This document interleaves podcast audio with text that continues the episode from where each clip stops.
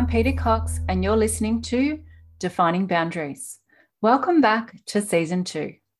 I hope you've enjoyed the past year of conversations from some amazing people from around the world within our geospatial community.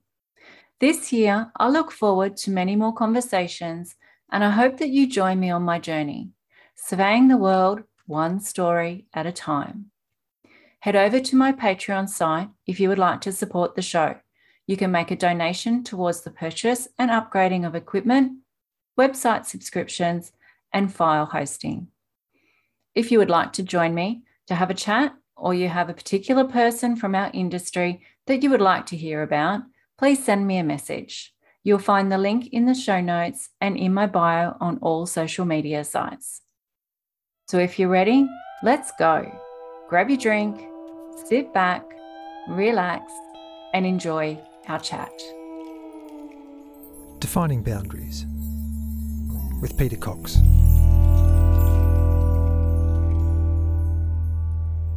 My guest today is Richard Cullen. Originally from New Zealand, Richard now lives in Wollongong, just south of Sydney in Australia. Growing up, he had aspirations of being a jeweler. Not sure what happened there, but I guess we'll soon find out.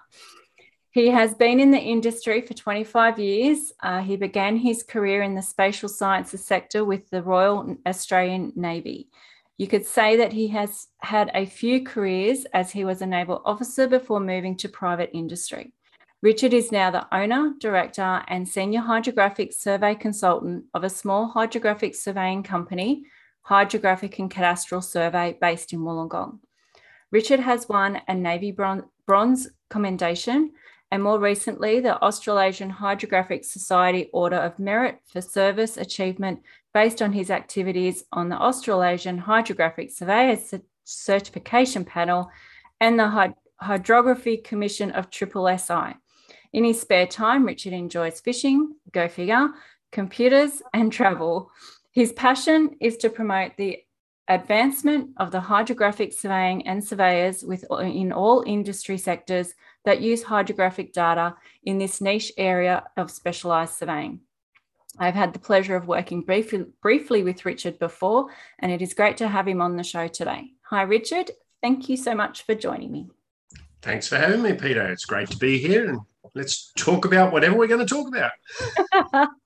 All right, let's start with you were born in New Zealand. Yes. Um, so I spent 16 years uh, in New Zealand growing up okay. there, mainly on farms. Um, so North or south? Uh, North Island. Island. Yeah, uh-huh. North Island, uh, just north of Auckland. Um, and so I had the freedom of farms and really enjoyed that nice. sort of that sort of life, you know, driving mm. tractors and trucks and bulldozers and all that sort of stuff. Um, you know, before before I could even get a driver's license, and back then you could get a driver's license at 15 years of age, a full driver's license.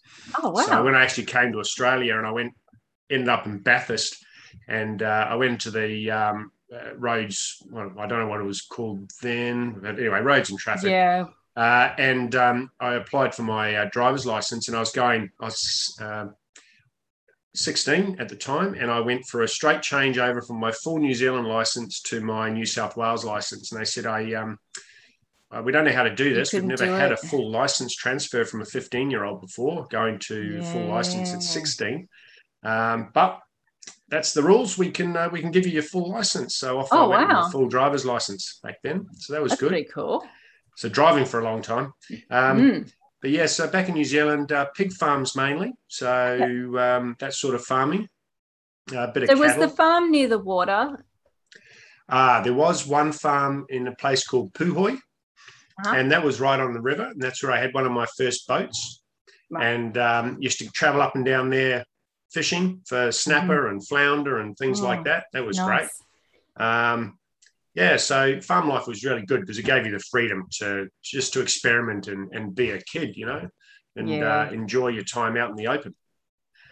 So from New Zealand, uh, you know, 16 years there. So most of my childhood came over to Australia and ended up in Geelong to start with.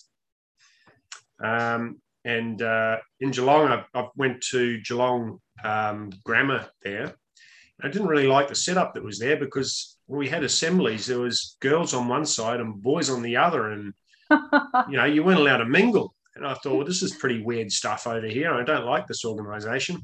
So I decided that I was going to get out of that and go with my dad building in construction industry. Ah, okay. Yeah. So yeah. traveled around Australia a fair bit, building um, prefabricated warehouses and factories um, uh, around all sorts of places out in the regional areas of Moree and um, uh, Canberra, mm-hmm. uh, Wollongong, um, yeah, Victoria, everywhere, just driving around wherever they dropped off a shed or a warehouse, we'd go and put it up, my father and I. Wow, that's interesting.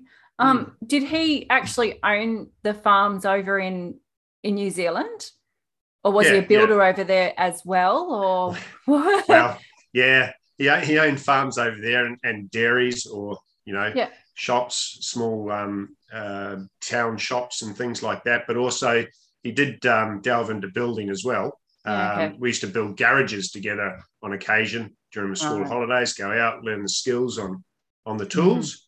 Mm-hmm. mm-hmm. Um, but they were wooden wooden garages, um, skyline garages is what they were called over there.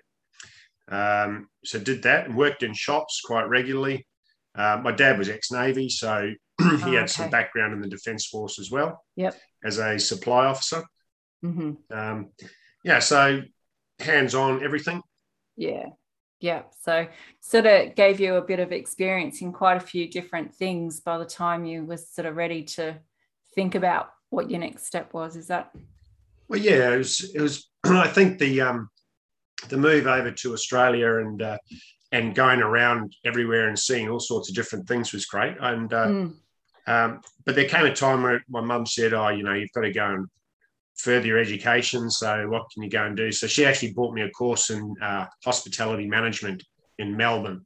So they left me in Geelong to live by myself. And uh, I think, what is it? I was 17 and a half or so. Mm. Um, so you go and you go and live down there and catch the train up to Melbourne every day and go to your course. And so I ended up with a diploma in hospitality management out of a, an RTO in Melbourne. Okay. Um, yeah.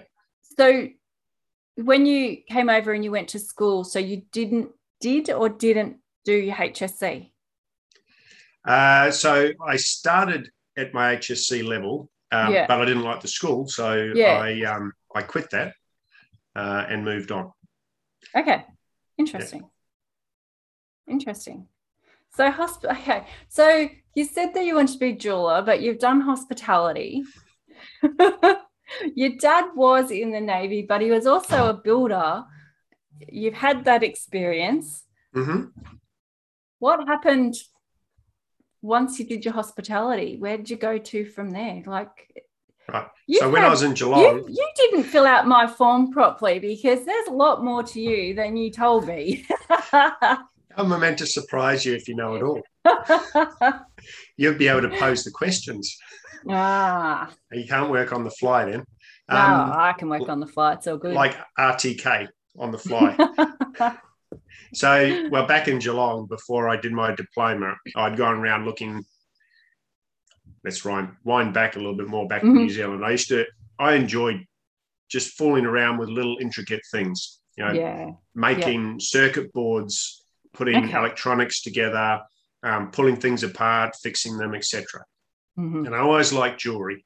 So I thought, you know, I'm going to go up and I'm going to be a jeweler. So when I actually got to Geelong, I, I looked around a few of the jewelers there and went in to see if there was any apprenticeships available. But no one was really taking on any apprentices. So I thought, mm-hmm. okay, well, can't can't keep looking, so I'll just go and do this course my mum's put me on and yeah, hospitality management, and there you go. So did that.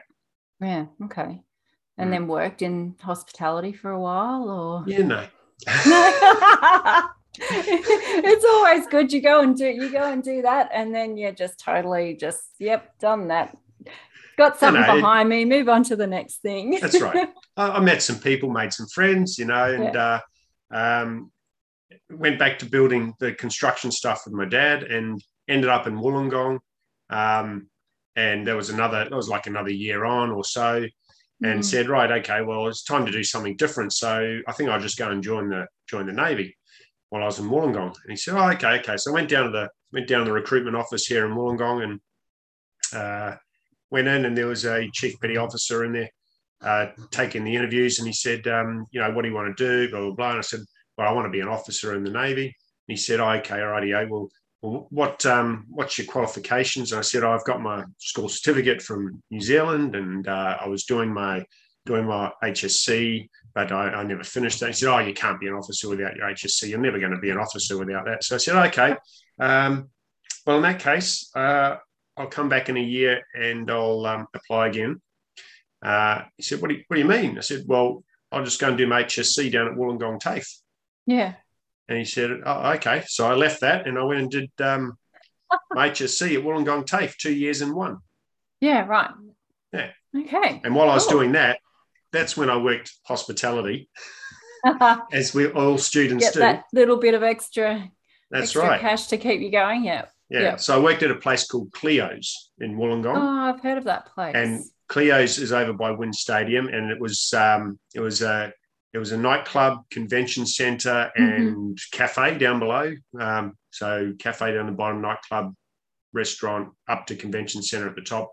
Um, and uh, it went through many bosses at the time. One of my bosses was Susie Elelman. Um, oh, really? yeah, yeah. I was going to say probably people who um, didn't come from down the coast probably wouldn't even know who you're talking about. no, but she did end up on a stint uh, in the last few years on radio, and she also did another TV. Mm. Um, in the more one of the morning shows, but yeah, okay, drifted off, drifted off the scene again. Mm. Yeah, yeah, that's a, a definitely a, a, name from. She was on everything on our TV. Yeah, that's coast, right. So yeah, yeah exactly. Cool. All right. So HSC done. Back to HSC done. Yeah, joined up the Navy in 1991. Mm-hmm. Rolled into the academy down in Canberra for three years. Um, did a degree in management and politics. So yep. with a sub major in um, uh, sub major in geography. Okay. But you see, in, in those degrees, you had to blend. If you're doing a science degree, you had to blend in arts. And if you're doing an arts degree, you had to blend in science. Right. So I did mine mm-hmm. in geography.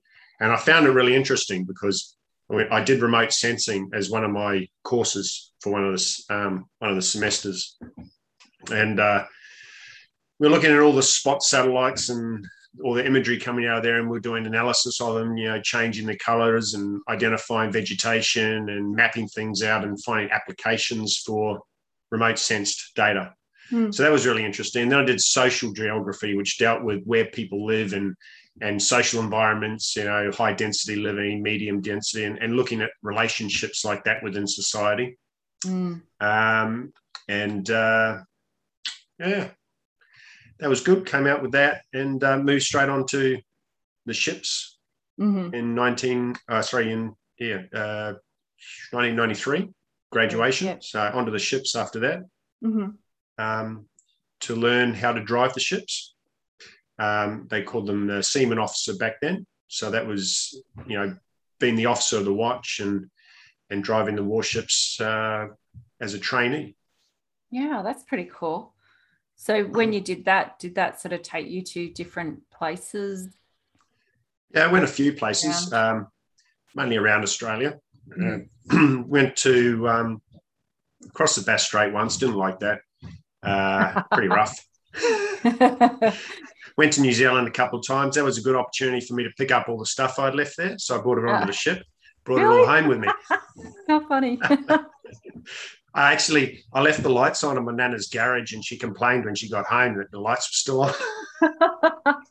I said, I swear probably, I turned those off. Probably a bit hard to turn around and go and turn them off too. yeah, that's right. It was. yeah. Yeah. So that that training was a couple of years, but um, mm-hmm. during that time, I ended up.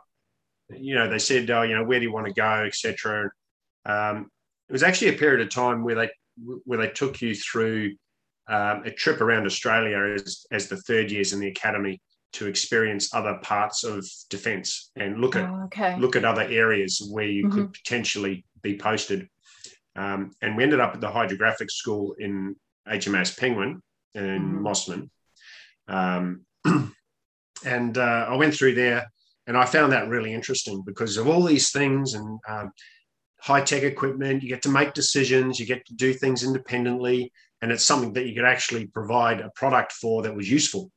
Yeah. you know, so um, I looked at that, and then I spoke to one of the instructors there. Actually, the I think it was a two IC at the time, and I said, "Look, what I need to do to get into this?" And she said, "Oh, you need a science degree in preferably oceanography." And I went, "Oh well, I'm not doing that. I'm doing an arts degree, some major in geography." So this is one of these other stories about don't like the HSC, I'll go and get my HSC, etc. No, I don't go and get a science degree, so don't worry about that. I was wait, I was waiting for it. What is what surprise is he going to give me now? it's it's how you work your way around things and, mm-hmm. and convince the right people at the right time. Mm-hmm. So um, back on the ships after we do our basic training of seamanship, we, we get posted to a ship to then consolidate your skills and get your ticket, what they call the ticket. Mm-hmm. So I ended up on HMO. Well, I elected to go to a survey ship, and they said, "Well, HMAS Moresby's available, and that's over in Western Australia."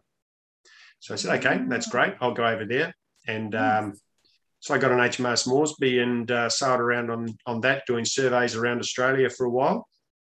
Um, met up with a great crew over there. um, and uh, then the director of hydrographic operations um, was on board one day, having an interview with all the hydrographic officers that were there.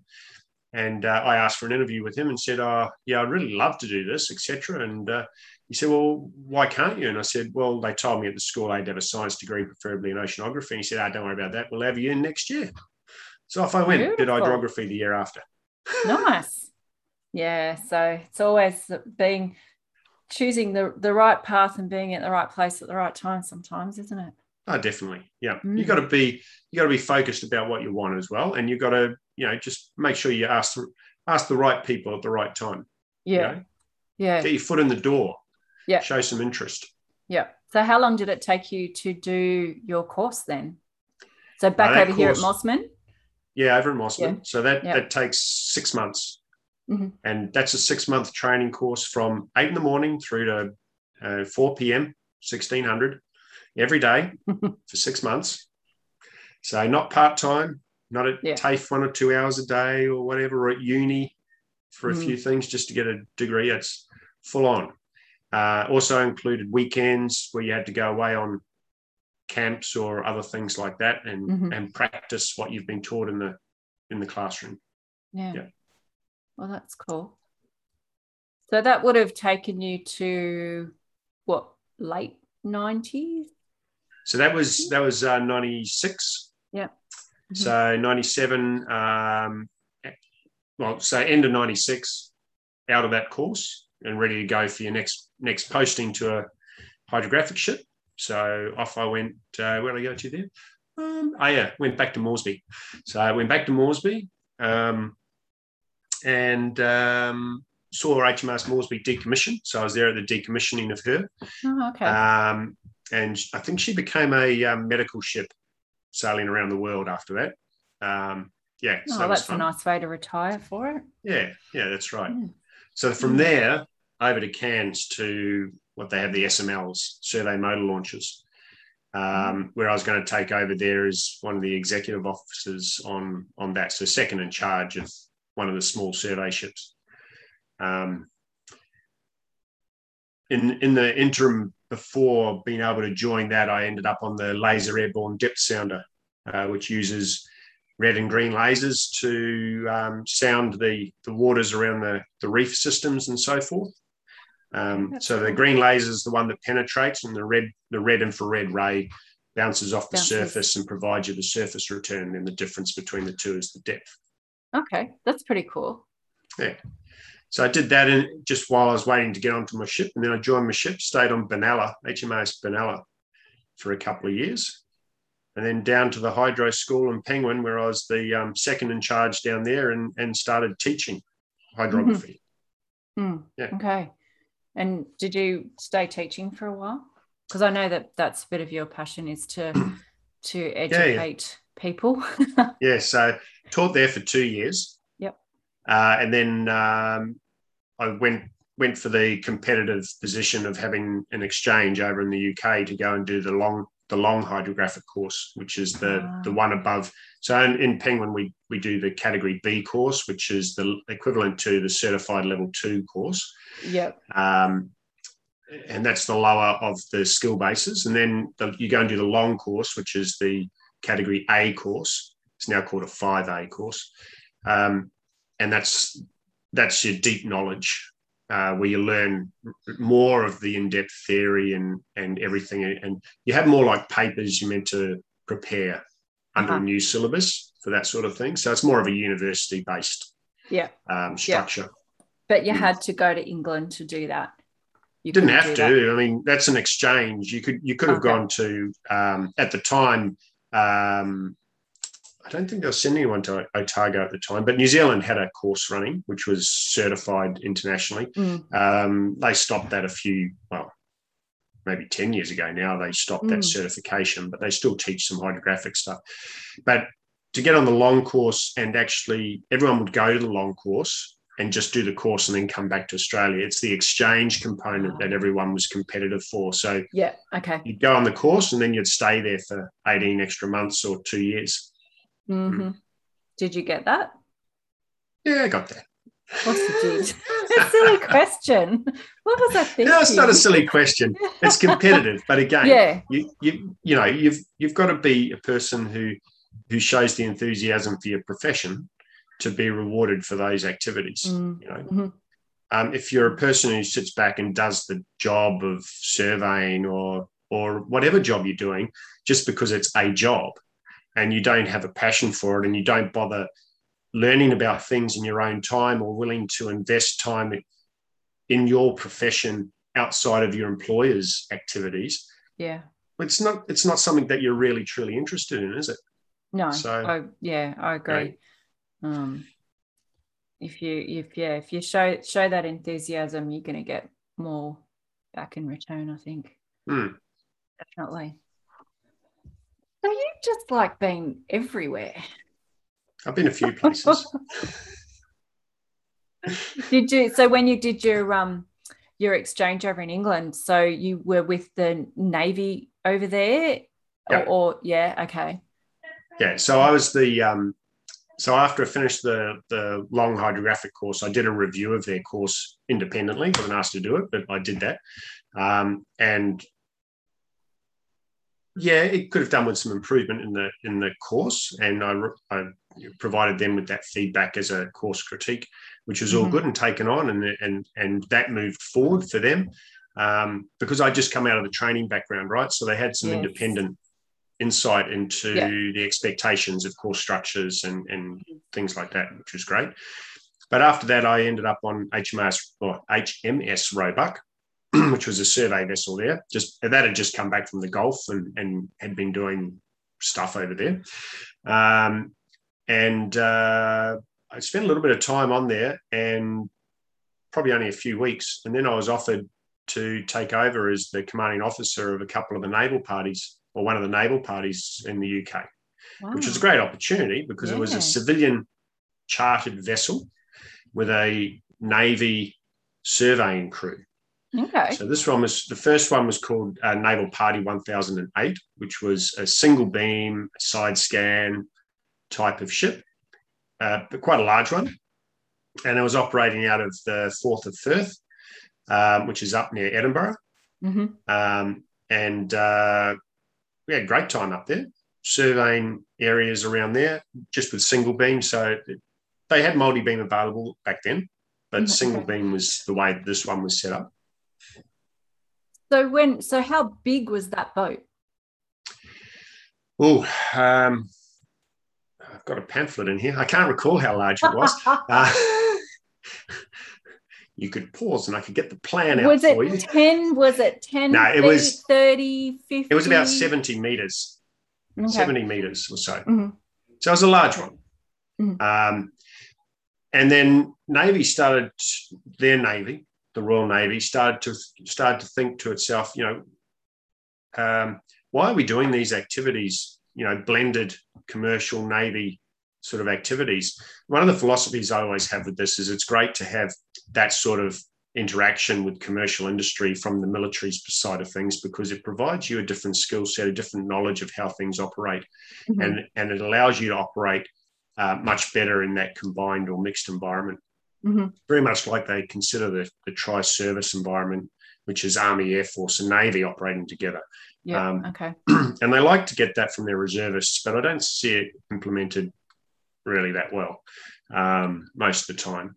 Um, so they thought, well, what are we doing with this Navy team? All that money's going in there. Let's cut that away. So they actually cut away 1008, and I ended up um, uh, demobilizing 1008, so effectively decommissioning it in a way. Yep.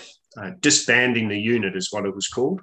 Mm-hmm. Um, so we did that in Portsmouth and had a great little ceremony there. And um, then I then they said, "Oh, well, you've just finished that. Why don't you go and take over as commanding officer of Naval Party 1016?" So I went away and took over that one, and that one was running out of um, a little place called uh, Lowestoft and um, uh, just on the east coast again, and Great Yarmouth, mainly out of Great Yarmouth.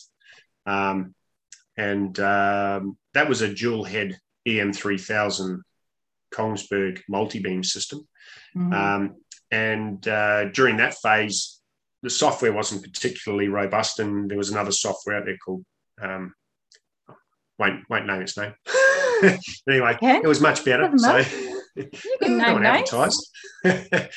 um, so I got that one on board, and it was something that the Navy was starting to move into. So I actually wrote their their first lot of instructions with a guy called David Parker, who works at the uh, United Kingdom Hydrographic Office, and mm-hmm. so he developed the first multi-beam um, specifications for the Royal Navy use on how to process the data um, in this particular software and, and, get it through the product um, product line, which was great because that went to the school and was used in the school then to to mm. help the training there. So, mm.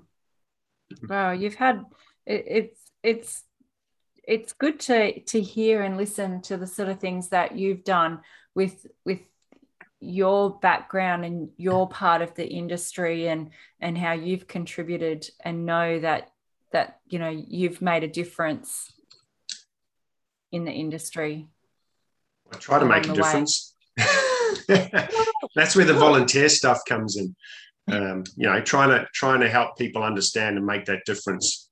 Mm. Um, I think the problem is that a lot of there's a lot of there are a lot of good volunteers out there. Um, some people volunteer just to have their name in a position on a in a particular organization, which is not the best part of it. Other people mm. volunteer and then put a lot of time and effort into doing their activities. Yeah. Um, and and uh, and then you've got to also within that volunteer group, you've got to find people who also look forward into the future and find strategies and ways to continue advancing your profession always, yeah, and the always practice moving forward. Yeah. You know? Mm. And that's one of the hard things is trying to trying to get people to understand that just by saying something now or doing something now um, if you think of it strategically and you've and you've propositioned it correctly, you can actually be influencing the steps ahead. Yeah. You know, the future activities. So true. Yeah. Mm. Mm. Oh, we digressed. well, that's where that's where the um that's where the volunteer stuff and the Survey and Spatial Sciences Institute yeah. came from effectively. Yeah. Um, okay you know, so when I first joined up to that in 2005, after I returned from the United Kingdom, um, uh, I, there wasn't a lot of, lot of there wasn't a lot of stuff happening to modernize the, the routines or activities or or make things robust and quantitative in some areas and qualitative in the others you know and and so a lot of people weren't in, weren't even thinking or considering new ways of doing things um, Do you know what? I think I think that's a lot of people sort of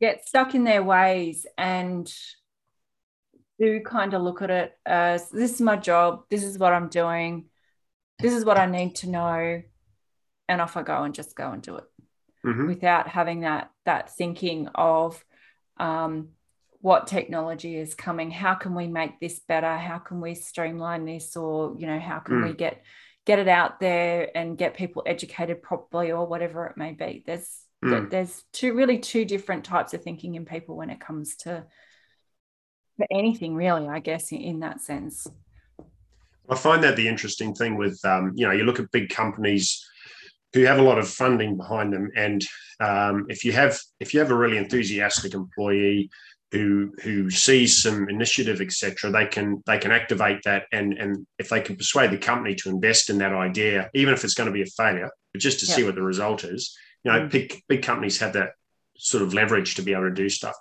So my company's quite small, and and whilst I do have mm. a lot of mm. good ideas that I think of, and, and I like to take on ideas from the employees as well um, when they consider them. My big stumbling point as being a small company is well, you know, uh, I either take on this new technology and try these new methods, uh, but to do that, uh, I won't be able to um, afford their wages if I do that. Yeah. So, you know, you've got to toss up one way or the other. And where you say, you know, you've got to move on and just plod along doing what you were doing, etc. To some extent, it's understandable when you don't have that background funding. And I'm not willing to go out and get lots of loans from totally. banks and, and do yeah. that, you know, because at the end of the day, I, I overinvest in something where, uh, at the moment, in, in, such a such a unique industry, mm-hmm. hydrographic surveying, the specialization is so so unique that you you are the company. Yeah.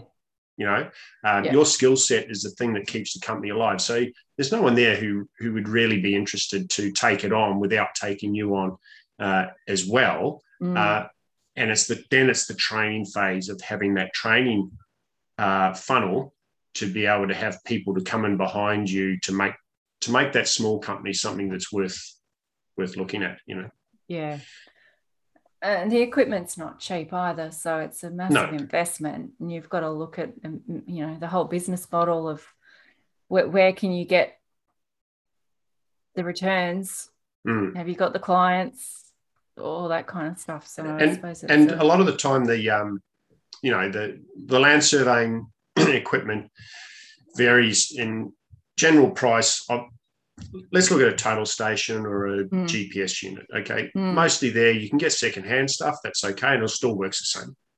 Um, you know, you can get most of those that are around the, the twenty to forty thousand secondhand for any of those, and they're immediately useful. You can immediately start generating income from those. Mm um, which means you can grow a lot quicker because you can buy 10 of them and, and get 10 teams out and you're immediately Absolutely. getting 10 times the amount of turnover.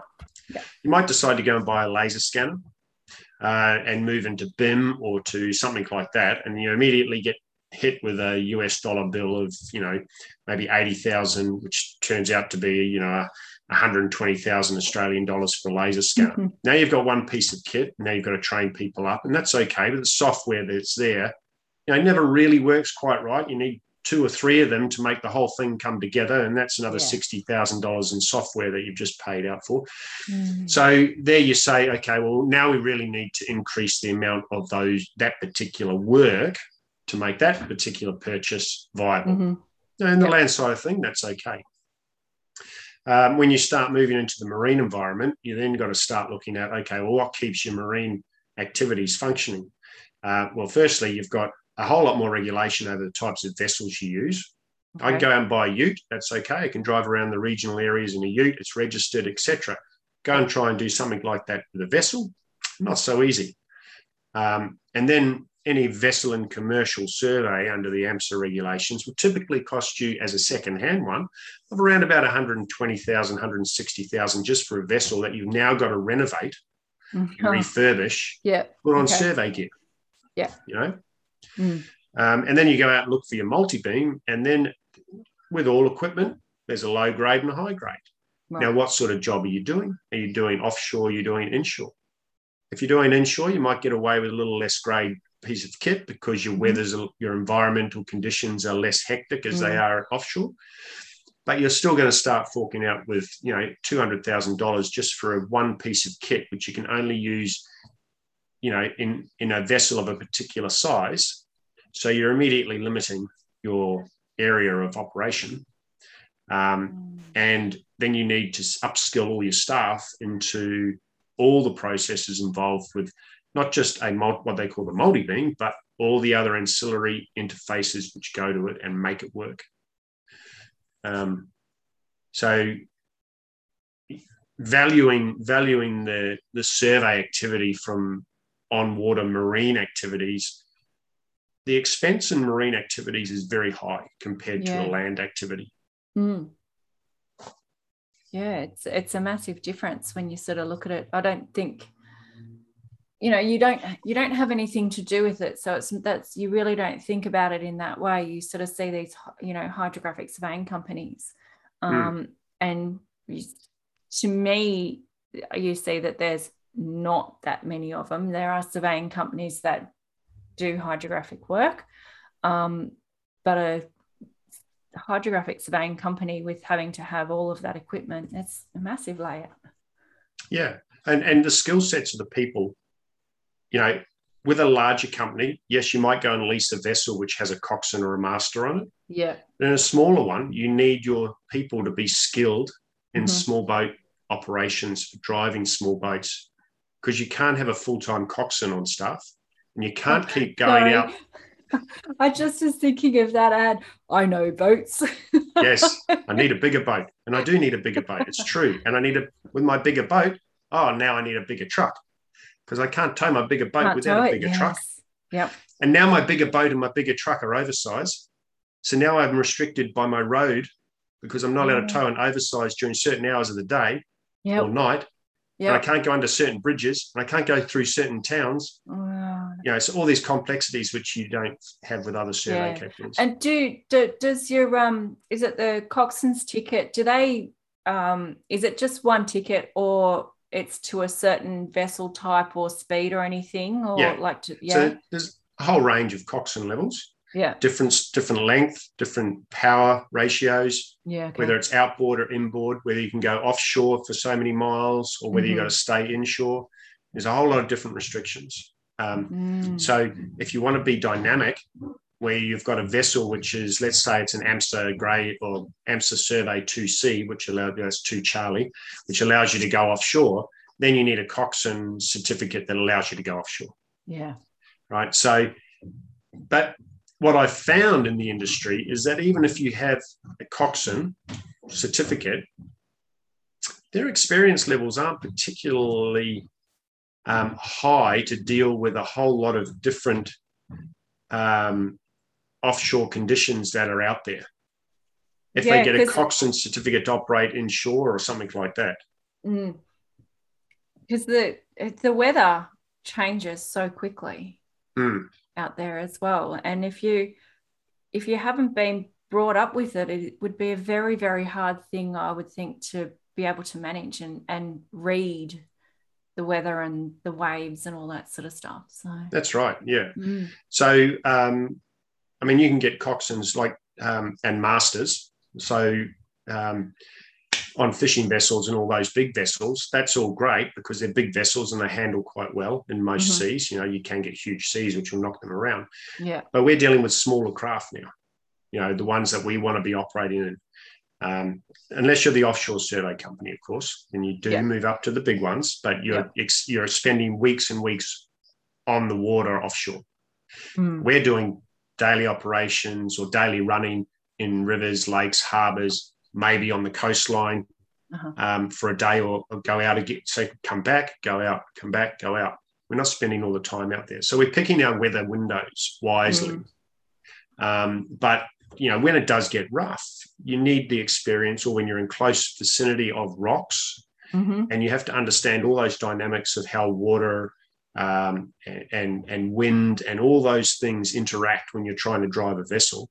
That's all your your surveyor's skill base. They have yeah. to know all that yeah. to be safe.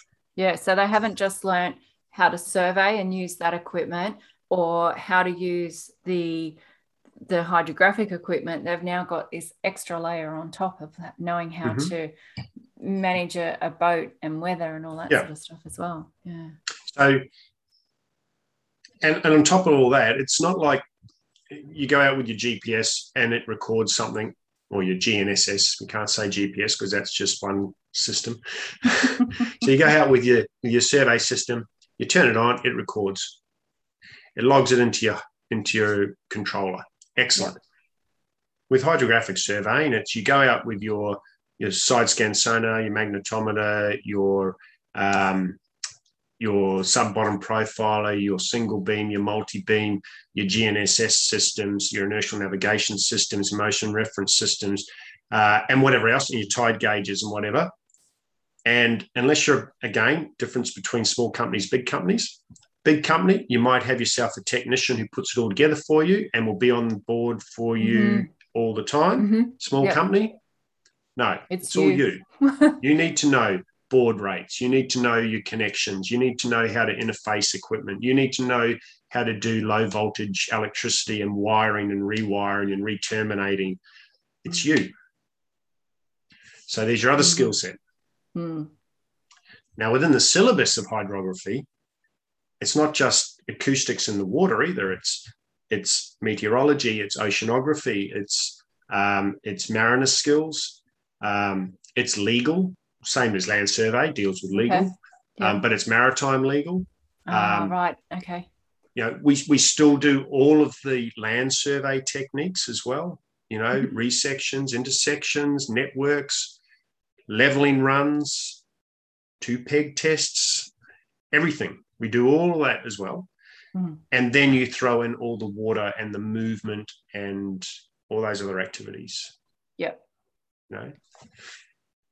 Which now has just been written into the new training package. Correct. Ah. so in uh, 2018, yeah. 2018. That would be about right. Uh, 2018, um, I worked with the uh, one of the uh, Australian um, uh, can't recall their name.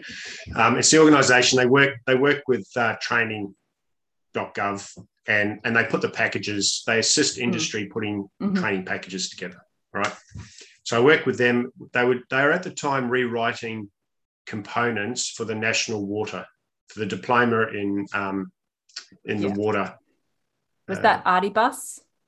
No, it wasn't Artibus. Uh, someone else. Yeah, it was another one. Yeah, there are several groups out there that do the yeah. same things. Yeah.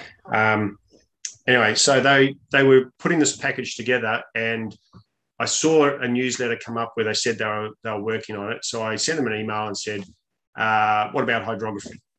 Well, we are doing this is for hydrography, and I said, "No, no, that's hydrology. What about hydrographic surveying or hydrography?" As That's the all the same, is. not it? Oh yeah, it's all the same. That's right. so there's a big debate raging in Australia right now. it's been raging for a long time. no, it's it's not really. I think yeah. look, we've come to a very um, amicable amicable agreement about um, the differences, mm. but again, it's it's all about portraying that in the industry and how you present yeah. it in advertising and so forth, right? Mm. Um, because you quite often see New South Wales Water or other companies, Melbourne Water and stuff, going, "We want a we want a hydrographer," right?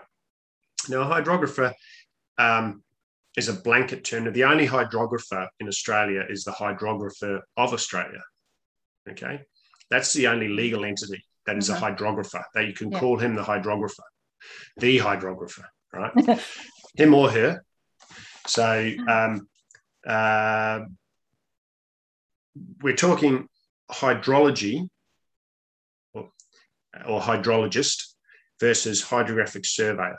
Yeah. Now, hydrographic surveying deals with many of the things in regards to measurement of water flow and levels that a hydrologist will deal with. But a hydrologist does additional things in regards to sampling, testing, yeah, etc., working out the hydrology of a river system or what have you. Right? Mm-hmm.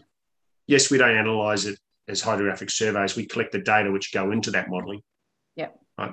That's why surveying's on the end of it hydrographic surveying. You know, mm. a lot of people who who go for for the, the certification of being a hydrographic surveyor will say, "Oh, but you know, I'm I've been I've been working in this area for years and years and years, etc., etc." And you say, "Well, okay, you're going for certification as a hydrographic surveyor.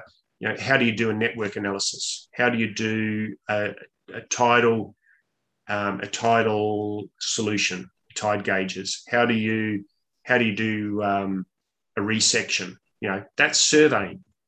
Okay? A, a what? yeah, that's that's right. Yeah. Exactly.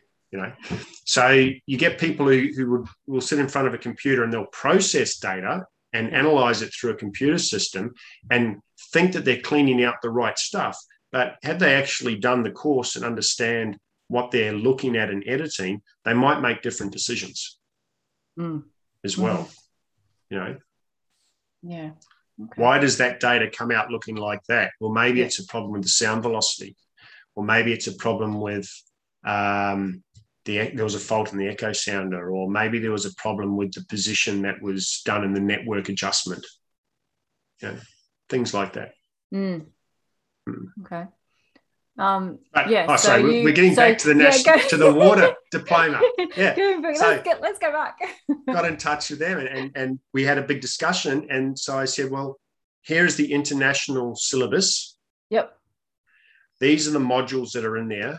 And because Australia has its own terminology, which it uses in education, mm-hmm. we had mm-hmm. to restructure a lot of the wording, but try and keep it as focused as the international syllabus as possible. Now, the reason I did it like that is because I figured strategically, if it's in there written like this and it covers off on the modules which can be mapped back to the international syllabus, and you have a diploma in survey or a degree in surveying, mm-hmm. and you have this module out of the diploma here, these modules, yeah. you can actually go for certification because you've actually learned about hydrography as well as surveying at the top. And then you can get level two certification or level one certification through the Australasian Hydrographic Surveys panel mm-hmm. as you got experience up. Yeah. Yeah. Smart thinking. But then, because it, and I said, well, this is a backdoor to the future to the, so I wrote a thing out saying the triple SI, said, like, we've got this in there now. I understand it's not in the, it's not where you want it to be in surveying, but it's there. It's in the national mm-hmm. training package. Yeah. It gets subsidized. It allows people to get into it. Right. Next, we'll move on to the next phase, which is to get it in the surveying. So then the surveying diploma came up for review, I think a year and a half ago and yeah, about that. Yep. And um, I linked in with that and said, "Hey, we've got all these packages here over here. We want to. We should be bringing them also under the diploma surveying." So I looked mm-hmm. at it mm. yesterday, actually, the other day. Mm-hmm. Noticed that yes, it is being brought in under version four now.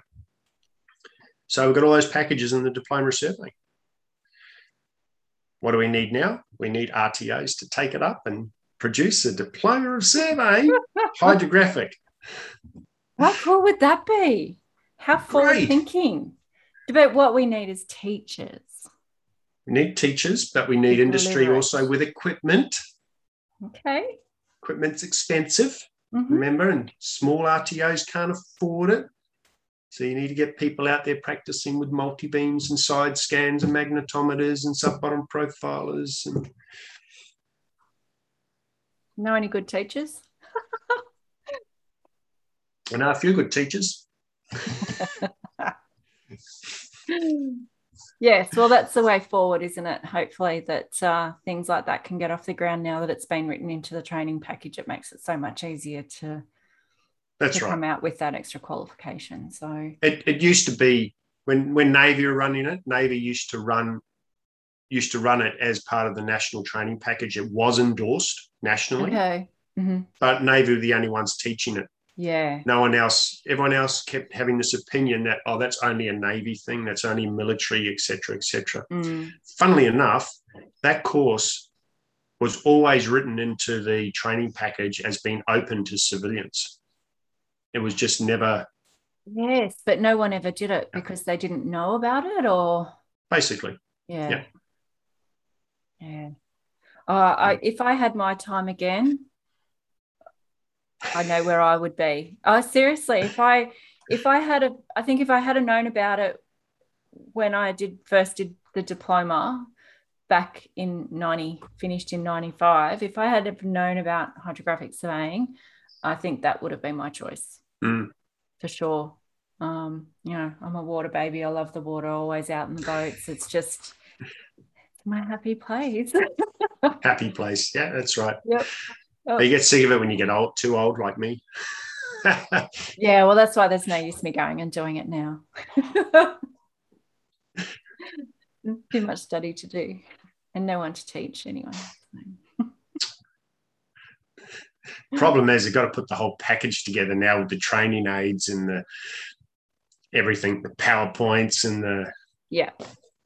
You know, it's all right to take the package off the shelf. It's putting that, putting those lesson packs together and then putting the the tests together and the quizzes together and, and getting that structure in place to make it work. I can like I can teach my staff from PowerPoints, from all this and theory, and quite often we'll we'll stand up and we'll have lessons at the whiteboard about things. Yeah.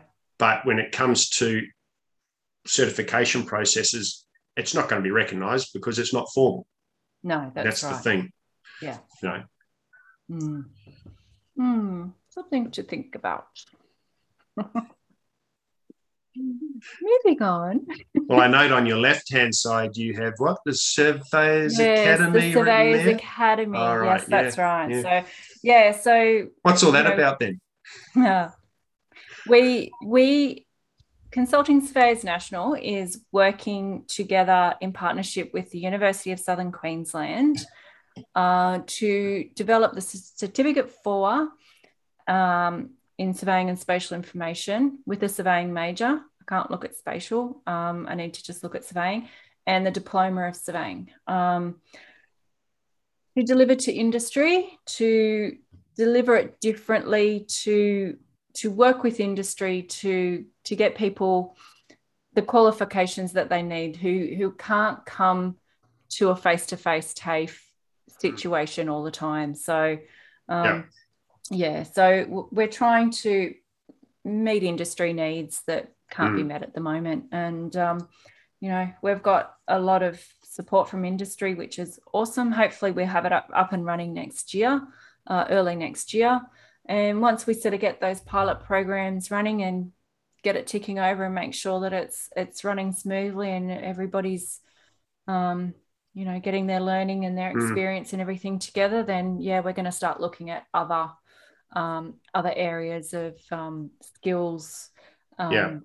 you know statements of attainments upskilling and all that kind of stuff for not just you know they might be um, a registered or a graduate surveyor that wants to upskill in something else or you know mm. and we're looking at you know management business type of stuff as well that the um, uh, the association does already. So, so TAFE TAFE South Australia is looking into running some of the those modules I was talking about, yeah, okay. um, and integrate them into their um, diploma survey. Interesting. Um, they've got uh, their local surveying company down there, not not the TAFE's local one, but um, Precision Hydrographic Surveying. Oh yeah, I've um, seen a lot of PHS. Yes, yeah. Neil Hewitt there. Yeah. Um, they've always been great supporters of of of providing uh, guest lecturers to um, uh, the universities and also to the TAFE yeah. um, to discuss these things. Um, so they've got they've got support down there. Um, That's brilliant in the location. So yeah, but only a few units out of it, so it's not the whole. What is it? Uh, I'm not sure how many units there. Are, I think there were six units hmm. from memory. Yeah. Oh, that's cool. That's that's um that's interesting. It's good to hear that they're doing you know, taking that on board. But certainly the online side of things is is the way to be moving, but you still need yeah. that practical phase. Oh, definitely. Um, that has to happen. Yeah, you know. Um, so there's another there's another uh, there's a, a, company called IIC, um, and the one of the uh, representatives for IIC uh, lives in New Zealand, uh, ex um, Navy hydrographer from the Royal New Zealand Navy. Um, he's just uh, he's just collaborated now with um, over in WA to get Deacon on board to teach this category B. Yes. Okay. Um, qualified certificate mm-hmm. uh, or course, qualified course, um, or endorsed course, I should say. Um, and they're starting to run with that now. But the problem is, funding aspect, you've got to make it easy for people to get into. And I always figured mm. that by introducing it into the TAFE level or the RTO level, which was going to be subsidized by government as a skill based activity diploma, yeah. uh, was always the best starting point. Mm-hmm. Because even if you can get a technician in, you know, and, and up to a diploma and get that technician into the field of experience, they can go and do a degree at some other time Yes. Either remotely exactly. or part time or whatever yeah. through their career, and then move up to the level one certified hydrographic surveyor, which would be equivalent to your registered land surveyor. Or mm. Mm. oh well, that that's interesting that the um that the IIC. I think did he come to? Was he over here for the? Yeah. I yeah. Is it World Hydrography Day? Yeah, he was one of the speakers yes. there. Yeah, I think I spoke to him. Yeah. During the yeah during the day. Oh, nice. All righty. Um, okay, let's go back to you. We've had a good chat about education now. Geez, this podcast can go for ages. oh, this is nothing. I've done three hours before. Oh, you don't want to do that here. No. no, no, no. But let's go back to you. So, how long were you in the Navy before you is it do you retire from the navy what do you do uh, what, so it? i was in from 91 through to 2014 mm-hmm. and then i continue on with reserve work mm-hmm. so um, if they do if they need a reservist to fill small gaps in their capability then they could call upon you depending on what your specialization is right, or what the job is. Yeah. And you can either elect to do, you know, 20 days a year, which is the standard for an active reservist um, who just wants to keep up to date with the, the processes and and help out and mm-hmm. and do things like that. Or you can go for longer term reserve activities, um, all sorts of different days, anything up to 200 days for a, an active reservist. Yeah. Okay. So 20 to 200. Yep. Uh, and after you move over that 200, you can then effectively sign up for a, a more continuous full time service, which is still, you're not a full member, but you're treated as a full member of the Defence Force, but you've got on a contract which is shorter. Uh, and or you can rejoin one or the other. Yeah. Yeah. Okay. So, did you start your business straight away when you left? No, no, I had it running since 2005. So I was okay. running my business while I was in the Navy. And right. yes, I did fill out all the all the correct documentation the to correct get approval to do it. so yeah. you did you have someone else working with you at, at, the time or it was basically you just had your business and you would do your Navy so stuff I, and then I started with a registered land surveyor and we mm. we created hydrographic and cadastral survey together. Okay. Um, so he he runs a company called Usher and Company out of Chatswood, um, and also um, he's on the Gold Coast and and also in Orange, and mm-hmm. Over over time, you know, he he was because he was already quite successful. But I originally saw him in 2003 before going to the UK because um, I was thinking about getting out of the Navy back in 2003, actually. Right. Um, so I went to see him and see because he advertised as a hydrographic surveyor, but he's actually a land surveyor doing. maybe he had a big long stick with an RTK unit on top. he called himself a hydrographic surveyor. like most of us. I went to see him and he said, uh, "No, but it sounds really interesting." Blah blah blah. So we got talking, and I said, mm. "You know, okay, so in 2005, got back and said, "You want to start a company?" So, so I started a company. Now I did all my research before then, looking at how many hydrographic companies there were, and it's going, oh, "There's hardly any out here." So when I, as soon as I started the company, then they all started to pop up out of the woodwork. Of some were some were full some were full on hydrographic surveyors who were certified, and others were just dabbling in the in the yeah. art of yeah. doing it. Um, and uh, um, the problem was I, I I was now in competition with with um, a person who was on a pension who had retired from a government job and who was doing hydrographic surveying pretty much as it, you know yeah as enjoyment out of enjoyment of continuing yeah. to do it so commercially priced, not. Yeah. Um, which meant that there's a barrier to me entering because I need to charge this much, but they're charging quarter of that particular that rate. The age old story, isn't it? and yeah, setting a very a very unrealistic um, market. Yeah. Um, uh, and so herein lies another problem with people not understanding hydrographic surveying uh, and and thinking that oh no, surely that's not going to cost that much. But in fact, you know, you've got to run all these vessels, you've got to run mm. all this mm. expensive equipment, you've mm-hmm. got to run all this specialized training, you've got to keep all these certifications that are quite expensive up, um, far more than what you would, can, you know. I'm running a land survey company as well as a hydrographic company effectively. So I mm. could quite happily go get rid of all this marine stuff, just do land stuff, and I wouldn't have to worry about all those additional costs. And I could quite happily come down to the market value of a land surveyor.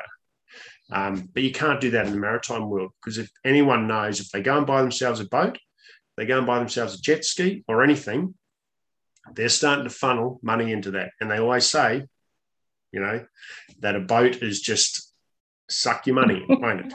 You know? Yep. So, and the reality is it does. Yeah. Um, so had to come in and try and beat this market expectation mm. that you know, and all these people who would phone me up for a quote, and then I'd go, well, this is my price. And they go, well, this other person's this much, and I'd always lose work. Yeah, and I, there's no way that I can compete because I'm, you know, I'm starting to hire people, increase the the employment pool. I've got mm. all the mm. other insurances. I'm not working. Yeah. I, I, you know originally I was working from home, which is great. No office expenses. Competition's sort of doing the same thing, you know, mm. and there was more than one doing the same thing at the same time working from their home, and, and that's great. But when you start employing people, you can't you can't keep working from home. You've got to move out no. into an office. Yeah. You've got to have these extra expenses, and all business owners know this. And along with that goes your increased pricing, your pricing mm. structure. Um, so it has to happen; it's inevitable. But making the making the industry, making the individuals out there understand that that's what it costs is very difficult to do. Yeah. You know. Yeah, and, and uh, I, I won't go on because the pricing thing over the whole industry is just a hmm. a sore spot. You know whether well, you know I, uh, I, obviously you, more so for your hydrographic that rather you know, but the land is is yeah. bad enough. So I could imagine how it would hit on your side? Well, I, I can tell you about a pricing thing with, with equipment, right? So you go and buy some equipment and you ask for a quote. And if you're going to the specialist companies, those prices are high. You know, the name brands. Yeah. Same with any name brand, but yeah. particularly high. So I was after a 360 prism to go on the top of my pole mm-hmm. for my total station. And the price on it was two and a half thousand dollars for a 360 prism. Yeah. So I scoped out eBay and I found a prism that looked pretty exact, almost exactly the same design and everything. Mm-hmm. $160. Right? Wow. So I bought it and I ran some tests on it. No different. No different at all. Probably comes from exactly the same factory, just not branded with that. It's not branded. Brand, you know. Mm-hmm. There are, and this is what is so annoying. Like one of my antennas has has degraded to a point where it's starting to crack. I can find antennas for the GNSS at $160. Yep. Or I can buy another one over here, name brand, for two and a half thousand dollars. And you look at the specs and you go, okay, well, these specs aren't particularly different. Mm. Um, if I know a little bit more about antennas, you know, all I can go off is are the ohms the same? Are the frequencies the same? Um, what's the what's the phase center calculation accuracy? Um, what is this? What is that? I can look at them and go, yeah, they all receive, you know, all the constellations. They've got the same frequencies. They've got all these elements that are so close to being the same. I can take the risk, get that, trial it, or I can just go and buy the two and a half thousand dollar one. Mm. I'm more tempted to go with the cheaper one and, and put it on and and take that risk. Buy 10 of those for the price of one of those. You know? Yeah. It's it's it's a hard thing. I mean, you look at these companies that they've made they've made all of they've put the R&D time and the effort and everything in um, but to to what cost for the consumer i guess. But over time all that r&d you know you'd expect it to go the cost to fall yeah. because the r&d has just been developed on itself and itself and itself. Mm. no. No sorry yeah i can see both sides i mean um, yeah. yeah, I see where you're coming from, and because also when you you look at um, you know, people always say, you know, why does a survey cost so much when it only takes you half an hour or whatever it is? Mm-hmm. But it's the the equipment, your learning, your your education, and your all that kind of stuff that you're bringing all that knowledge in. That's why you're charging the price that you are. I always laugh when you look at the lawyer's bill and they charge like three hundred dollars an hour, and you go, "Well, I'm not even charging that much." And you know, I'm slogging away out here in the field. I know. I think um, I was having a conversation the other day, and it was like, why we're, we're probably one of the only professions that um, is sort of should be up in stature with with the lawyers and all that kind of stuff because of the the education that that has happened. Yet we don't charge by the five minutes and no, all, all that kind of stuff as well. So, matter of fact, mm. a lot of the stuff I do is gratis. The advice I give over the phone, yeah. you know, things like that. You know, it, it's yeah. because it's just because you want people to understand better what you're mm. doing. Yeah, it's you know. Yeah, I know.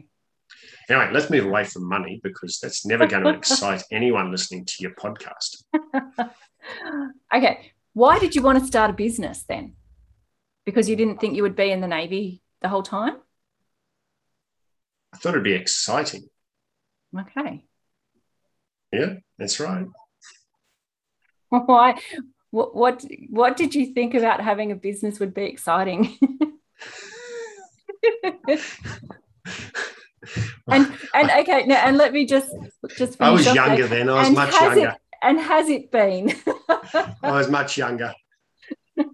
now you get to this point, you get to this point in your career where you're out there always doing the hard yards and slogging through the, the mud, you know, the bushland and everything like that. And it's great and it's fun. And it's, you know, you're living, you're going away for weekends, you live in motels and yeah. you go to exciting places, living it hard, um, doing survey, right? Which is great, which is fine.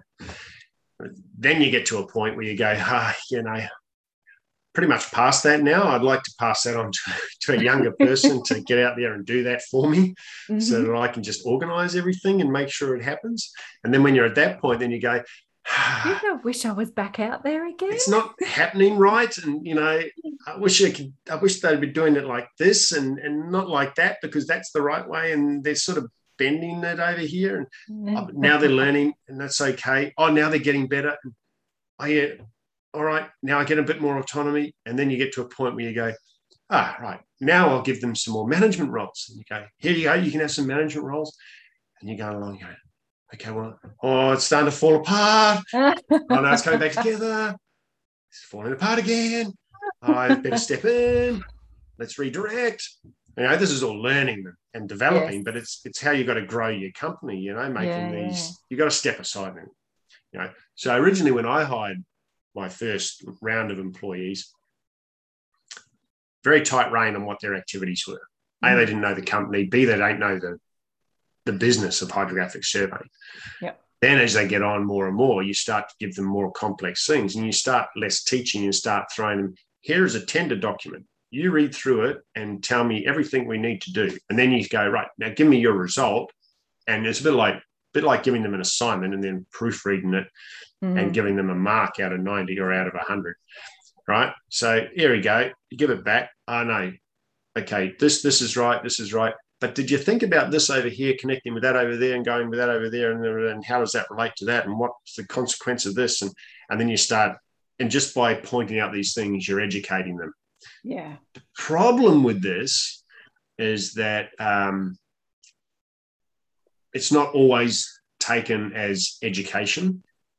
Um, depending on the depending on the type of person you're dealing with, right? So obviously you need to blend the way you do things like this.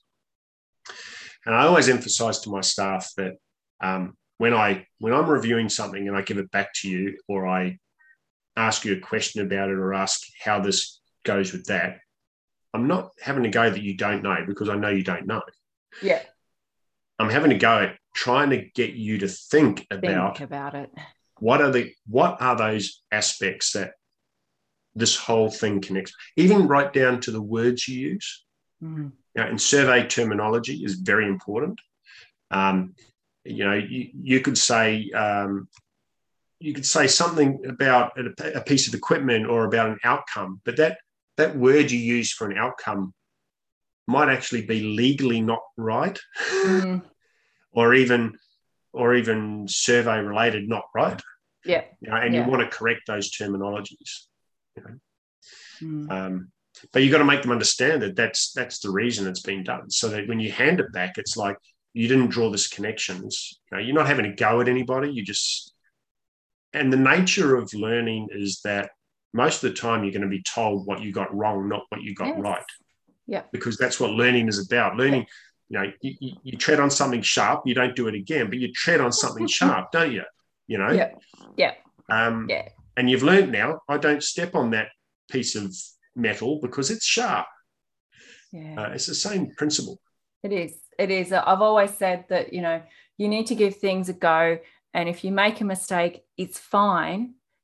You don't do learn it again. from it. yeah, you you learn from it. You learn that that's not how you do it. You need to change the way you're doing it, or whatever it may be. That you you're always you always need to be learning. So if you don't mm. give things a go, you, you are not going to learn. You're not going to. That's right. Move forward. But, so. but the the important thing about that is not only being, um, you can be told, and you you could take you could listen, but you may not um, comprehend and follow on with correcting that yeah. particular thing or you could be you could have it explained you can have a conversation about it you can you can uh, give the impression or you could actually understand it appropriately and you, and everyone goes away thinking i've understood that. I know what's now right. The problem comes where on the third iteration those lessons are not being taken on. Yeah. So you must think what is the problem? Is it the teaching? Is it or is it the understanding? Or is it just that the the individual is not suited to that particular activity. Yeah. You know? Mm. um it's uh, mm, education. it's, it's, all i know we keep going back to education don't we? It's part of life isn't it? But it's, it's it's interesting that you say that that you know is it the is it the teacher? Is it the way it's being delivered? Is it the person? You know some some people and some bosses don't see that. Mm. And don't don't make the effort to think okay um, so i've told them what to do and they haven't listened so i just get cranky okay they haven't listened or they don't understand what i've said so how can I make it different? Have the conversations with them to get them to see where how it can work better. Because if you if you're a, if you're a business owner or a manager or whatever it may be, well, you have to have your team all on the same page. And you have to be having that team work efficiently and effectively quickly yes as well particularly if yeah. you're a small business if yeah. you're a big business often slackers in the background don't get noticed because no. they're getting covered by everyone else. Mm. All the other activities are swamping the thing. But if you're in a small yep. business, every if if there's one thing that's out of kilter, it can it can be detrimental to a lot of other activities. Mm. You know, so it, it's important to be able to. It's important on both sides. A to be able to say, this is how it needs to be done well, we didn't quite do this right in the field. This is how it's meant to be done. This is why it's meant to be done in this way. Does everyone understand? Hope you've taken enough notes. Let's move on. Next time that situation occurs, you'll hope that the same thing does not does not happen. You know? Mm. Yeah. Because yeah. you've tried to make sure that everything is working effectively and efficiently. Mm. Yeah, exactly. All right. Let's move on because I am conscious of the time. Technology within the industry, you've seen probably a few changes along the way in your career. Mm. Do think- I don't know if you remember the MRA 7. Do you remember the MRA 7? No. Should I? I don't know. it was just a radio ranging system, that's all. Nah. Sercel NR103. Let's throw some old stuff out there. Oh, that's Sextant. way before my time. about the sextant? 10 foot yes, pole? I know a sextant. My uh, what about a 10 foot pole? 10 foot pole? Yeah. No. Sextant and 10 foot pole to be able to. So you have a 10 foot pole mm-hmm. and it's and, and you use your sextant. Yep. And as you move closer to the pole, your sextant closes at particular degrees. And at those degrees, and the 10 foot pole converges, that's yep. a particular distance away from the 10 foot pole, right? Oh, yep. So you use that for measuring when you go in a transect, when you're driving a transect in a boat, using a 10 foot pole, it's your positioning system. Mm-hmm. So, A, mm-hmm. you're driving a straight line because you're driving the transect. And B, you get to position how long along that line, how far along that line are, you are because you've got your sextant and your 10 foot pole telling you 10 meters, five meters, etc. Cool. And then you put a lead line down, lead line, or a long stick, or a long stick, one or the other. or an echo sounder. Uh, okay, so things have changed a bit over. yeah. Where do you think we were also taught to we are also taught to survey dynamically and from a reconnaissance perspective. Yeah. Even, uh-huh. you know, um, knowing how how long your stride is as a surveyor is important, and how long your stride is on flat ground, on a hill going up, on a hill going mm-hmm. down, mm-hmm. so that you could measure out how far you've travelled or a distance from A to B. Yeah. You know, yeah. things like that. So if you're doing a sketch survey on a beach or a sketch survey anywhere that you're just going to draw down on a pad, you can roughly say, "Oh, that's ten meters, five meters, etc., etc." Mm-hmm. You know, practicing old skills as well. Oh, use them anymore. You just press the button, don't you? yeah, that's right. Until that button doesn't work. All right. So, so you have seen a lot of changes. Do you think that there's um, over the sort of the next 10 years there's it's going to progress more in the technology side of things or do you think we've kind of plateaued when it comes to the technology? Oh, look it's always progressing um, you've got underwater laser scanners now for um, what yeah for scanning pipes and infrastructure and all mm. sorts of surveying activities down there for more precision mm. um, and yeah of course lasers and water is never good because turbidity restricts a lot of distance. But um, you know, and and they do have to be quite close to the to the feature. But if you're looking at precise measurements and things like that, far better than photogrammetry underwater, which is mm. Potentially even harder to do. Um, uh, you know, so things like that are always progressing. And um, look, I don't think we'll slow down in technology.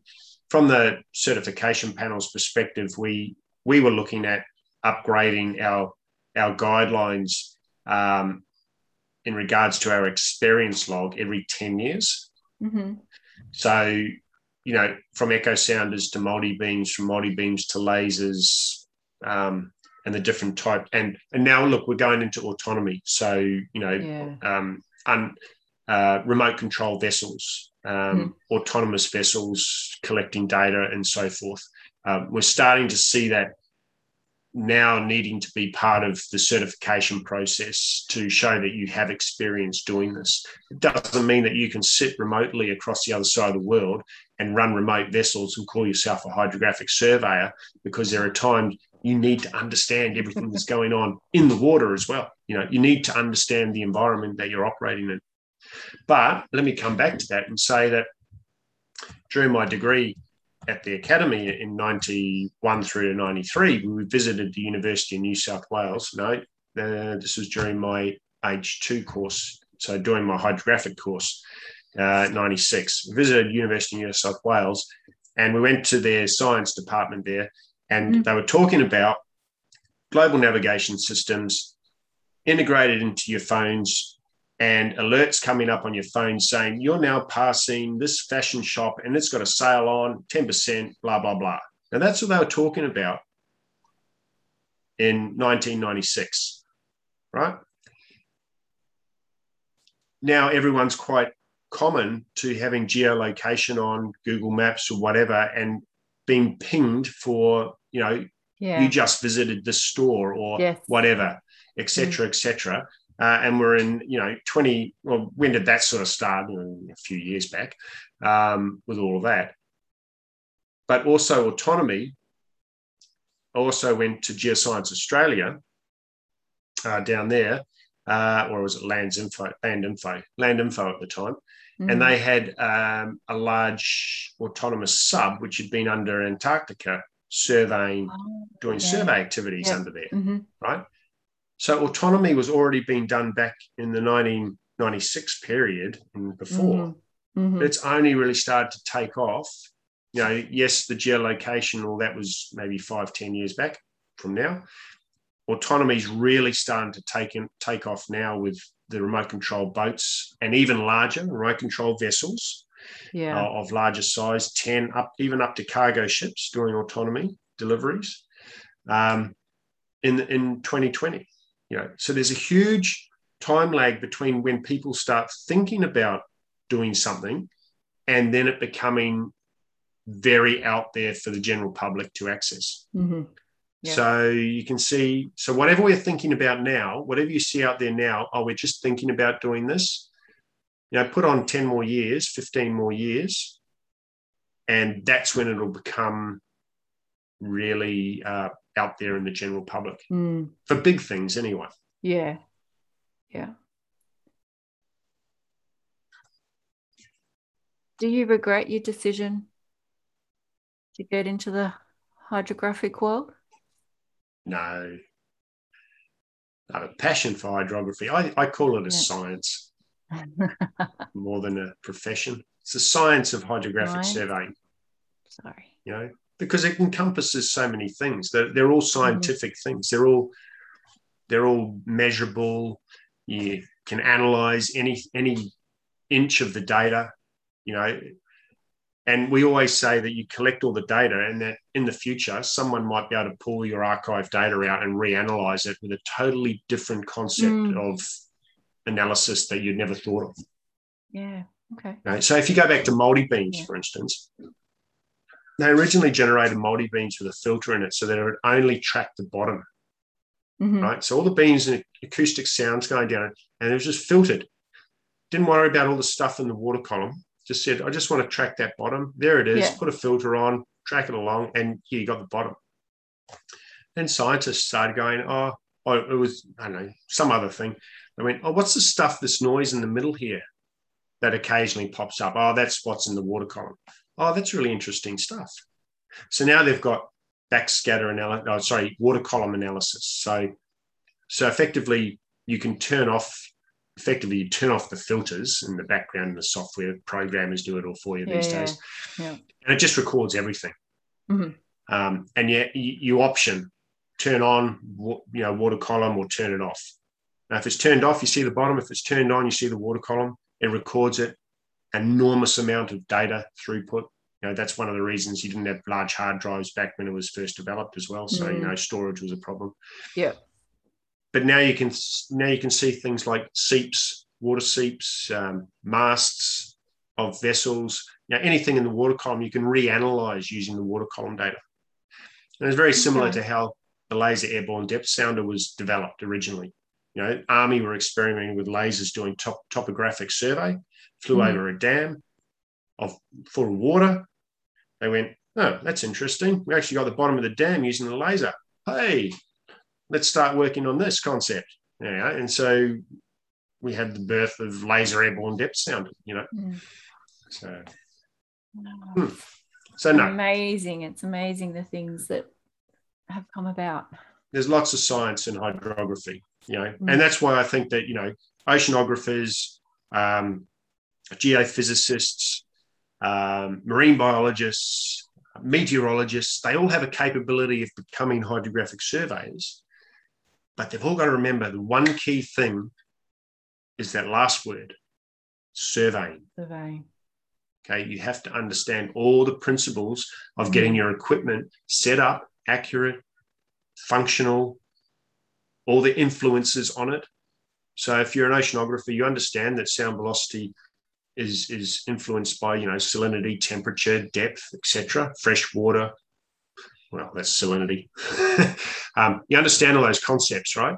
Um, but how does that influence the data you're getting from an echo sounder? You need to understand those principles as well. Mm. You know, so it's the surveying they need to get squared away. Mm. Interesting. Looking back over your career, who's had the biggest impact? Who's had the biggest impact? Mm. I can see lots of negative impacts. Really? Okay. But I won't explore them oh. because it okay. may go to areas which just reinforce bad memories. Okay. Oh. Um, let's just say there there are there are equally. I would, I, you know, let's go back to my first time trying to get recruited. Yeah. You will never be an officer in the Navy. Mm-hmm. Well, what sort of negative impact is that? Yeah. I just bypass that commentary and move on and, and go and do what I want to do and succeed. So I guess I guess you could say that the, the people with negative impacts actually drive me to achieve more. Yeah. Mind you, it would have turned some people away. Probably turned many people away. They'd yeah. probably take it very personally. Yeah. Hmm. You know, you're the first one I think has probably said that thinking of the negative impact, how it's affected you to get where you are. Mm. It's interesting. Okay, so let's talk about work advice then. Um, what what would be the best work advice that you've heard or that you would tell someone else who was looking to come into start starting a business or that sort of thing? Starting a business or yeah, starting a business or or someone something that someone said to you that you've hmm. always mm. remembered as being that's something that I hold in the back of my head? I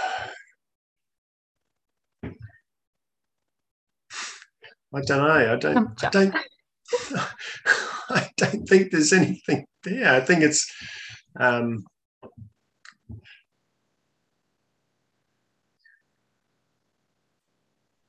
I think you. I don't know. I, I think I just. I just thought, you know, I had this ambition to start a business, and my wife supported me and said, "Okay, do that." And you know, I left a very secure job that I could yeah. have, I could have quite happily sat back doing my navy job, mm. Um, behind a desk, pushing administrative paperwork around, um, trying to make systems change without, you know, and realizing that at the end of the day, well, one of the things at the end of the day, you are replaceable and you're a number mm-hmm. in that organization. Mm. Um, so do that or go out and just do something that you're really enjoying where you get to make your own decisions and make your own wins and losses, you know, uh, and just take that gamble on, really. Mm. Mm. Have faith in yourself. If you feel that you've that you you can achieve and what you're going to be doing, then go and do it.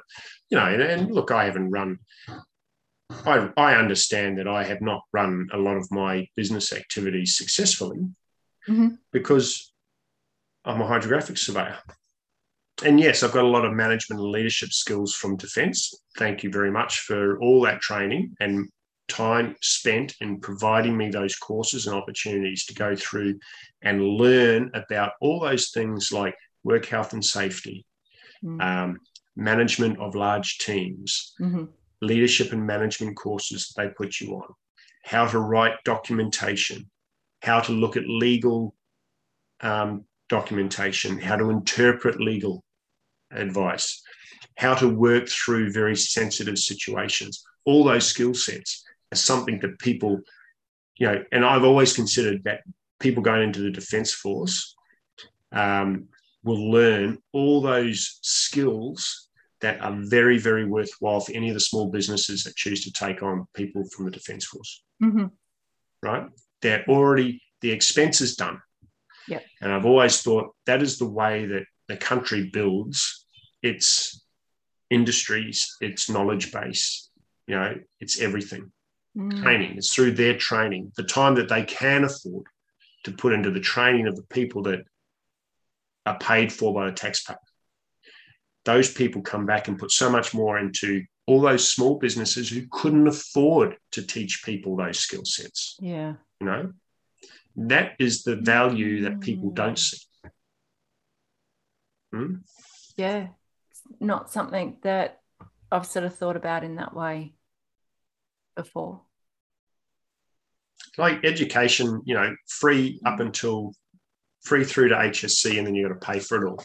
Well, you know, if you want to build a country with resilience, there are some things where you, where you know you could say your first your first technical trade diploma can be free. If you want to do anything else after that, you've got to pay for. It. Your first technical degree could be free. If you want to do any other degrees after that, you can pay for it. But how else how else could you possibly build such a wealthy nation of with innovative thinkers and growth, mm. but through education and and being able to provide that to people who are willing to take on that training phase of their life. Yeah. You know, yeah. Who are motivated because if you're motivated to take on a free course, you're motivated to do anything really a lot of people go and buy courses or go to courses and just aren't interested in doing those courses. They might have been pushed there by their parents or, you know, whatever, and just aren't interested. Mm. And that's fine because you need people who aren't interested in those sorts of things. You need people to be doing all levels of, of work activity through a country. You know, but yeah. if you want to expand quickly and you want to have that, you've got to have somewhere for those people who want to generate their self worth and their and their careers. Mm. It, it's it just amazed me that they charge so much now for education. It is crazy, crazy. All right. Where is the most unusual place that you've been?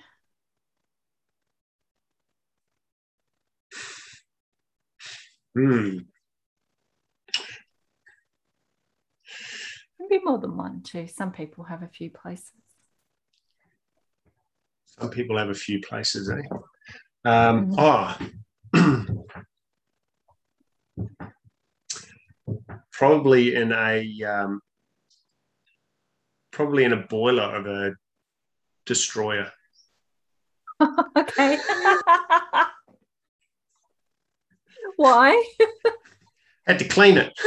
had to clean the boiler. They were steam driven. They were steam driven warships we had not too long ago. When okay. I joined up, HMAS Hobart was a steam driven DDG. Wow. Right? So big boilers. You had to heat them up. Eight hours notice for sea meant that they had to prime them up and get the steam going. Then you could go. Wow. Okay. How old are you? oh yeah, it wasn't that long ago. No, I know, I know, I know. Well, I told you I finished at the academy in '93 mm-hmm. and went mm-hmm. off for my driving ships. Yes, yes. So through to 97, 1996, 97, mm. you know, still had steamships wow. effectively. Hard to believe. Yeah. And I guess when you don't really have anything like to do with it, you don't realize these things. Mm. Yeah. All right. What motivates you?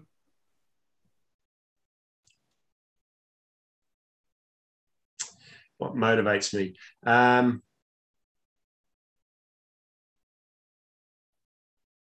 I don't know why I take on so much work. Um, me neither. but I don't know what motivates me to take on so much work. I think it's because I see things that um, people are just letting happen. I don't know. I I see where there's needs need for change, mm-hmm. but no one's making it change, or I I see people asking for volunteers in areas where um, I have an interest or I think I could add some value to. So mm-hmm. I just go and do it. Yeah.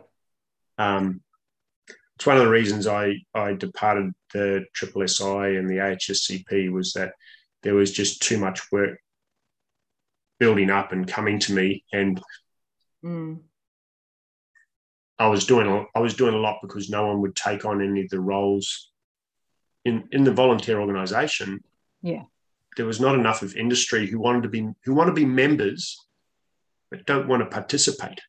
Yeah, and that really started to frustrate me by the end of fifteen mm. years doing it. Not uncommon, um, and and when there's the one person that will do it, well, hey, let's just let them keep doing it because yeah, so hey, want to do it. So I don't know what motive. So I guess motive the motivation is that people have to change the way the industry is going. The only way that it'll change is if someone does something. And if no one else is doing it, then you've got to step in and start doing it. Mm. So I guess it's my motivation is the lack of motivation of others.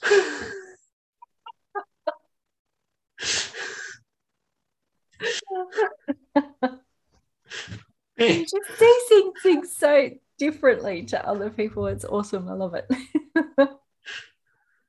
All right. What's your guilty pleasure?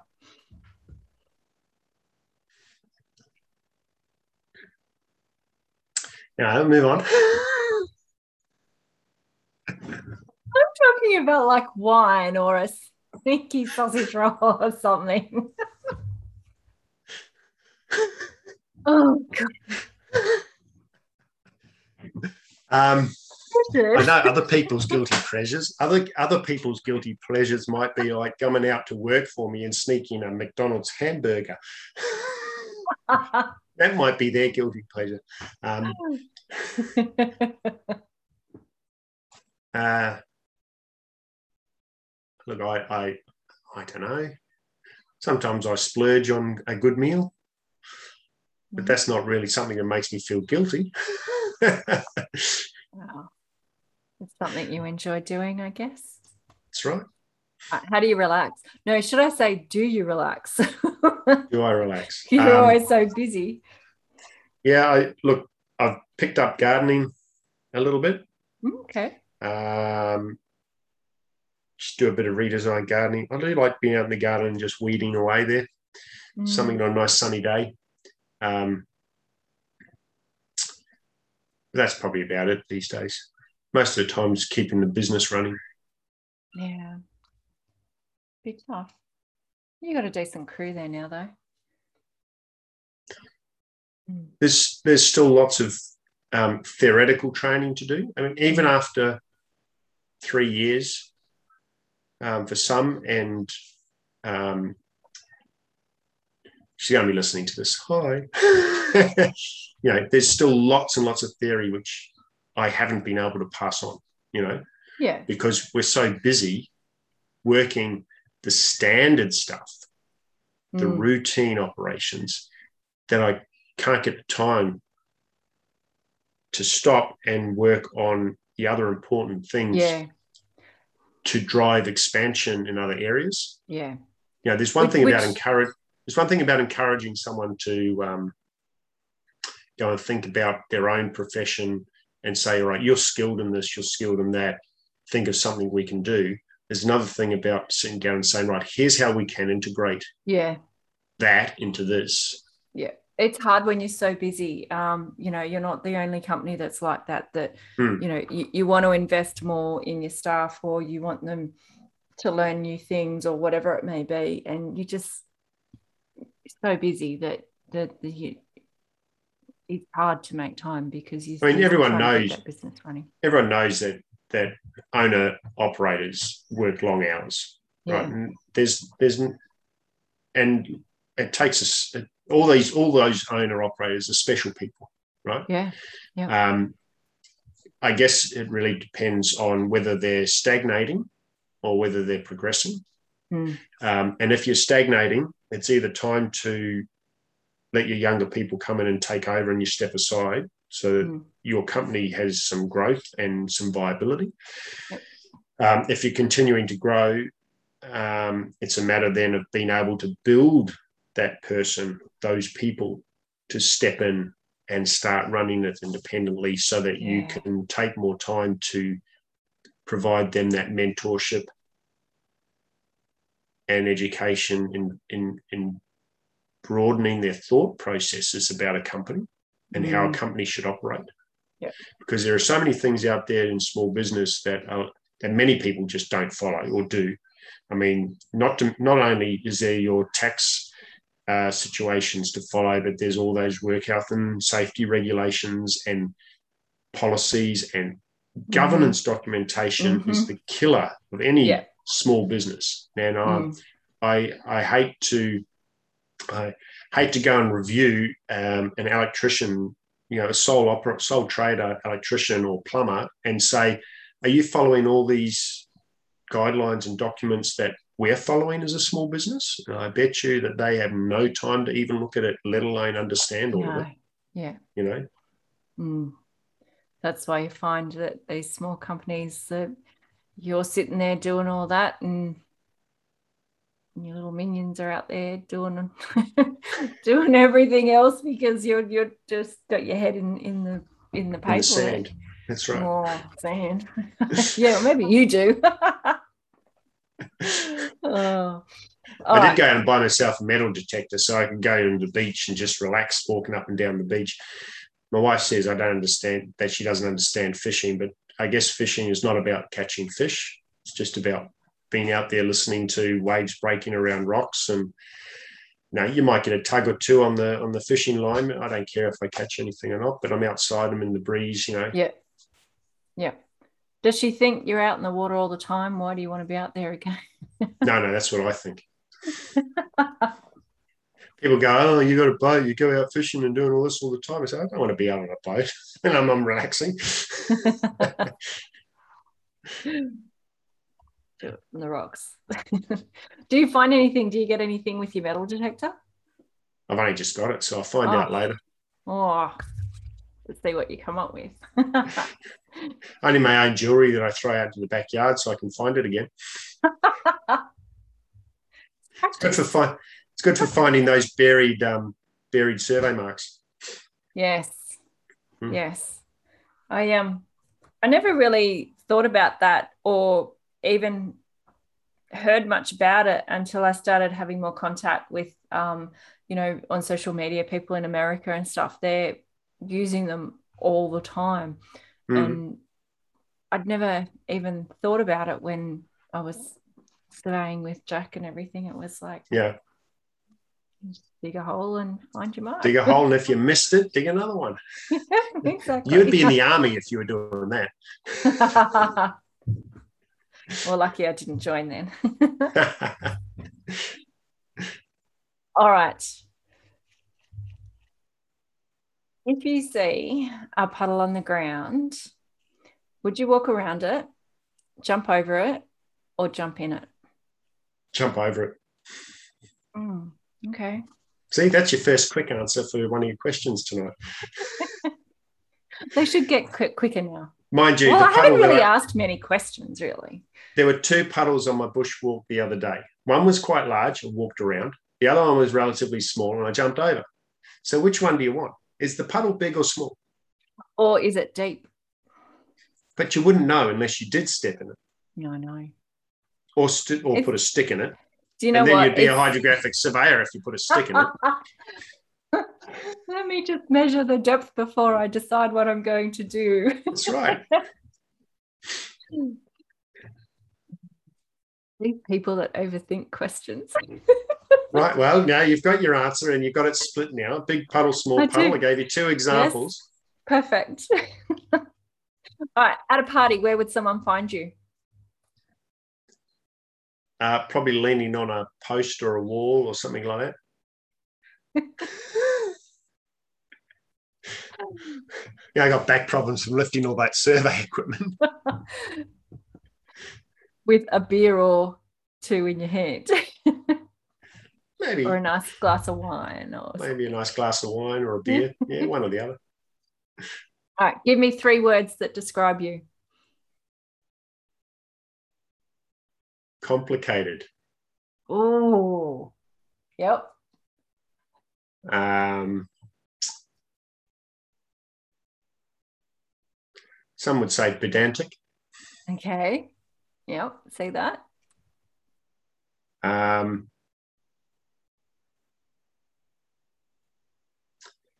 guess I can't use precise because that could hinder too many other. Well, um, that could What link up to too many things. Okay, well, you can call me overthinker then.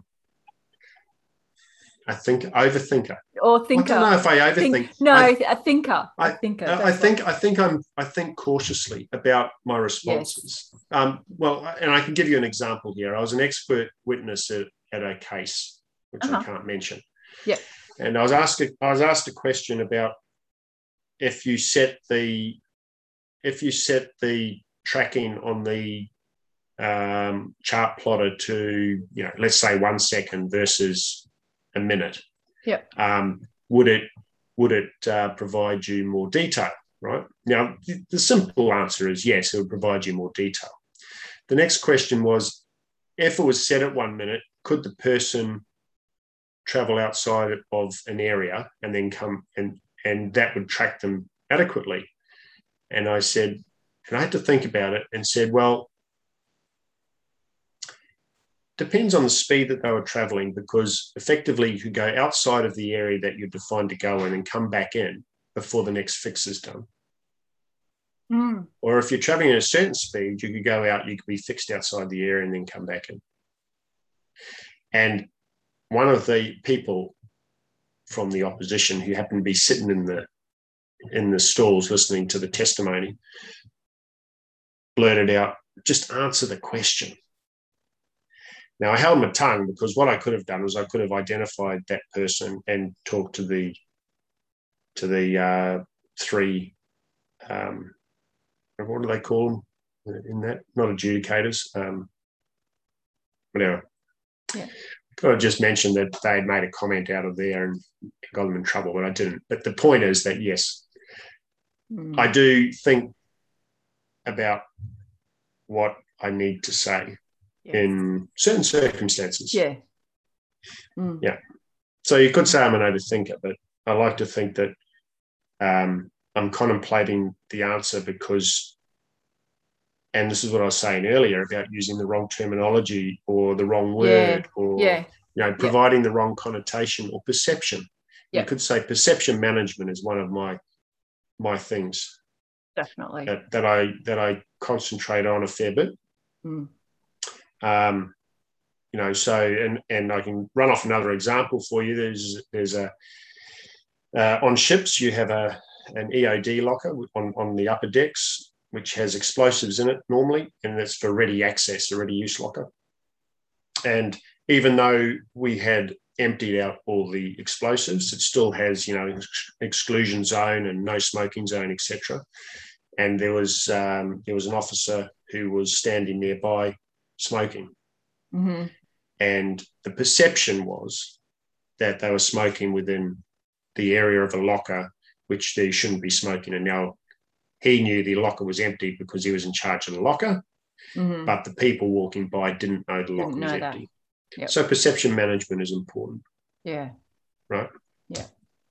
I think that's where where it comes back to. I think you being in the Navy for so long, I think you it, it's it's amplified those things because you have to always be aware of the things that are happening because you're in these more confined spaces and stuff. Would that be mm-hmm. the case? Do you think? Or you yeah, you're always you're always paying attention to the small yeah. things. Yeah, small mm. details mm. are important.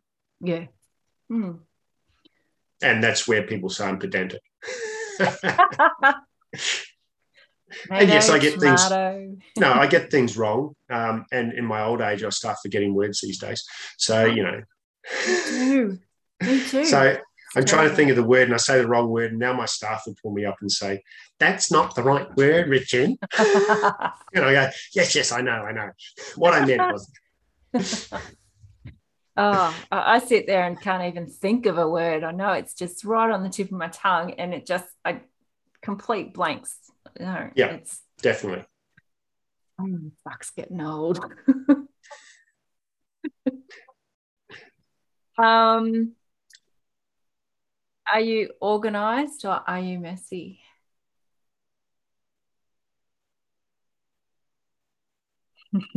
uh, most of the time, I'm organized. Mm-hmm.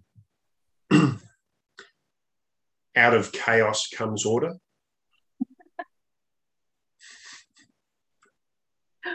My filing systems are pretty good.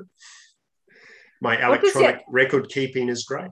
What does your desk look like? Is it tidy? It's stacked neatly. My paperwork is stacked neatly. Not like mine. it's stacked. That's about it. My garage is organized, and when I'm mm. away, I can tell anyone which shelf in what location my objects or whatever they're after can be located. Now, like my husband. it's the only way that I can remember where all of my belongings are. It's by having them in key places. Fair enough. What is one item that you could never live without? Item. Mm.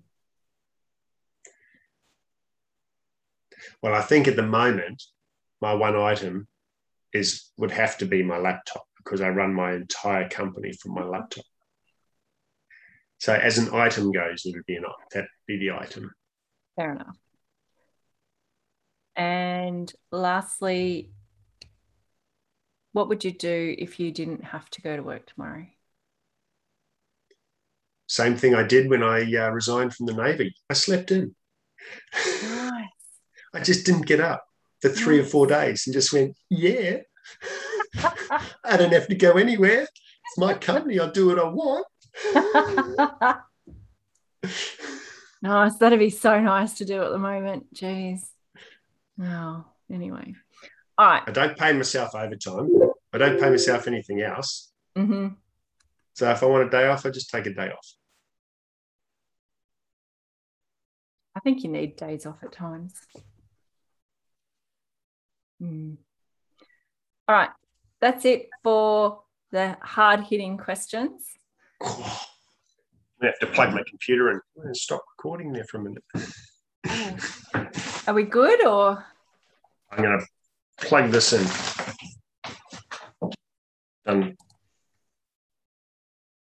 Okay, so quick shots. So basically, it's a yes, no, hot, cold, whatever you think, left, right kind of thing. Okay. Right. Tea or coffee? Yeah. Tea or coffee? Coffee. Cat or dog? Dog. Sunrise or sunset? Hmm. You can say both. Sunrise on the Timor Sea. Oh, nice. Summer or winter? Summer. Roller coasters. Do you love them or hate them? Love them. Three items you would take to a desert island. A boat. yes. Fuel. and enough water. Coming from the Navy guy here. All right. Favorite song? or artist?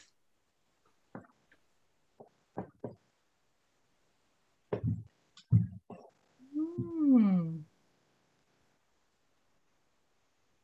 I'll go Elvis Presley. Oh, okay. You got a favorite movie? Um.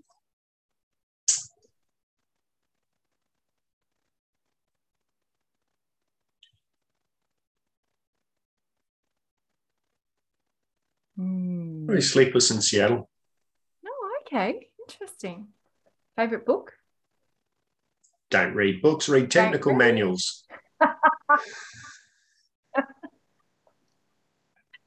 Introvert or extrovert? Depends if I'm drunk or not. Okay, so is your glass half full or half empty? Is it the beginning or end of the party?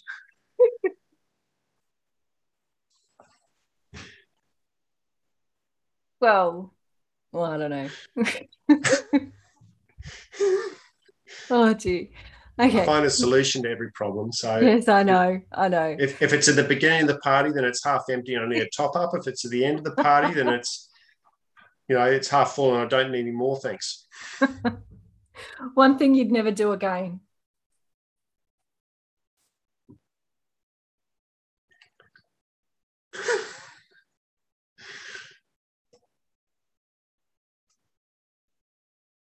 I'm making you think.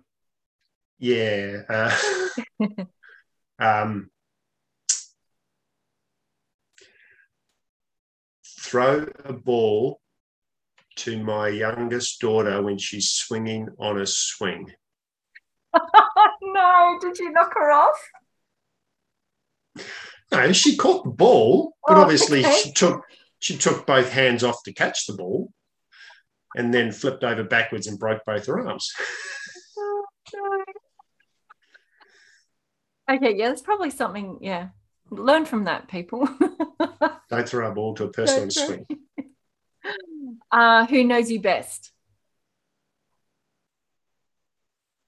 You'd always have to say that your your partner knows you best, Mhm. but you know sometimes I can surprise them. So- no, I, I, no, that's a good question. No, I definitely have to say my partner. Mhm. Favorite subject in school? Technical drawing. Ah, hmm favorite childhood memory?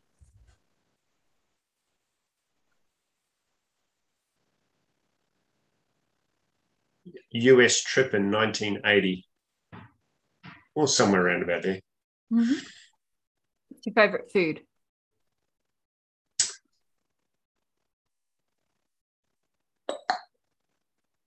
Cold mandarin with no pips. Wow, interesting. Favorite drink?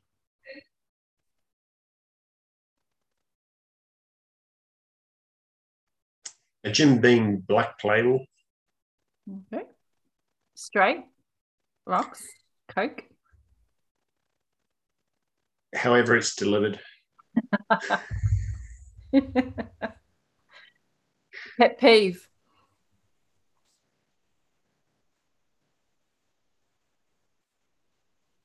Not learning after being told many times. yes. Could high five you on that one. Win the lottery or the perfect job?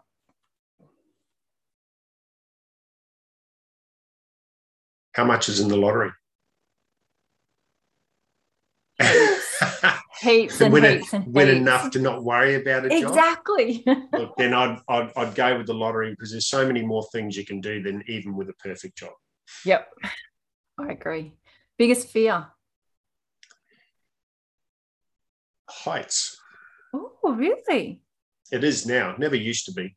It developed over time, and I don't know why. Hmm. Favorite sport?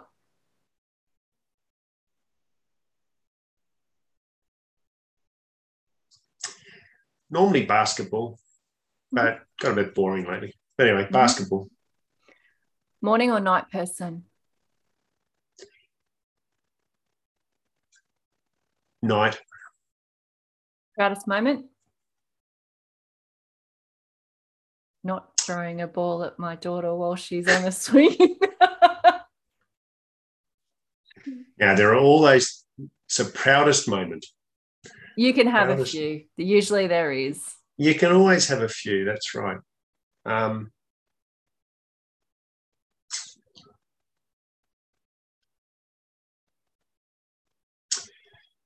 Well, there are a few. So when my wife got her masters, that was proud. Mm-hmm. Um, when I got my masters, I was proud. um, uh, when my um,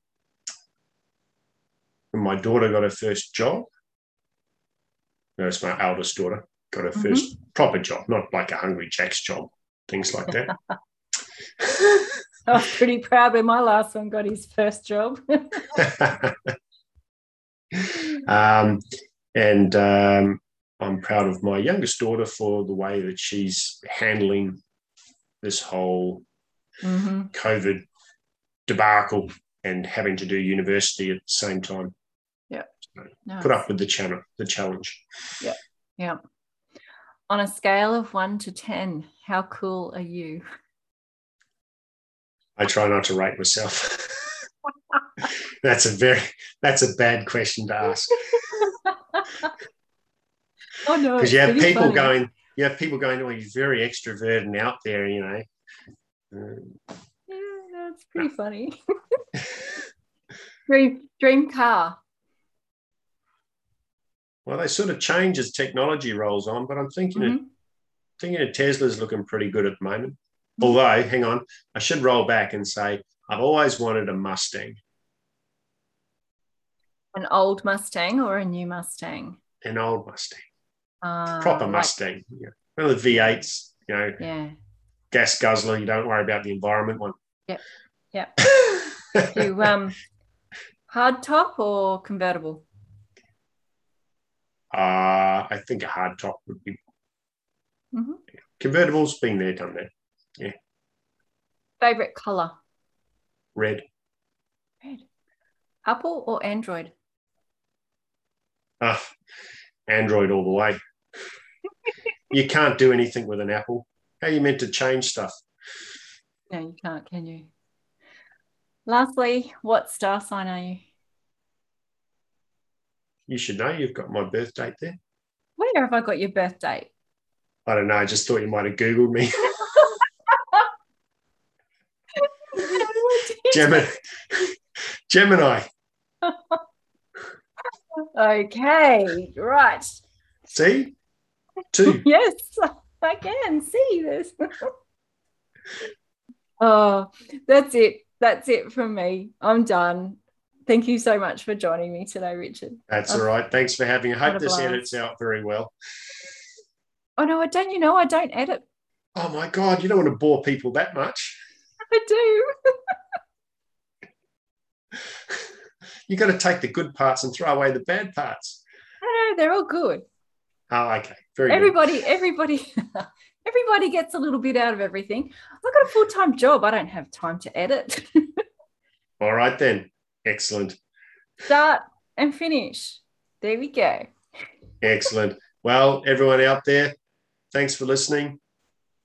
Go and support your hydrographic surveyors. And if you've got a capability to help education, go for it. Get out there and do it. Awesome. Thank you. Where can people find you? hcsurvey.com.au. Mm-hmm. Our LinkedIn sites are there, our social media, most of all, what we do. Beautiful. We'll put those in the show notes. Thank you. Thank you very much. I hope you enjoyed today's episode with Richard. I'll be taking a short break over the Christmas and New Year, but don't worry, I'll be back on the 5th of January with my good friend Kent Groh, licensed surveyor, geomatic survey manager at Alta Southwest, and also host of the Geoholics podcast. I hope you all have a happy and safe Christmas and New Year. Defining Boundaries with Peter Cox.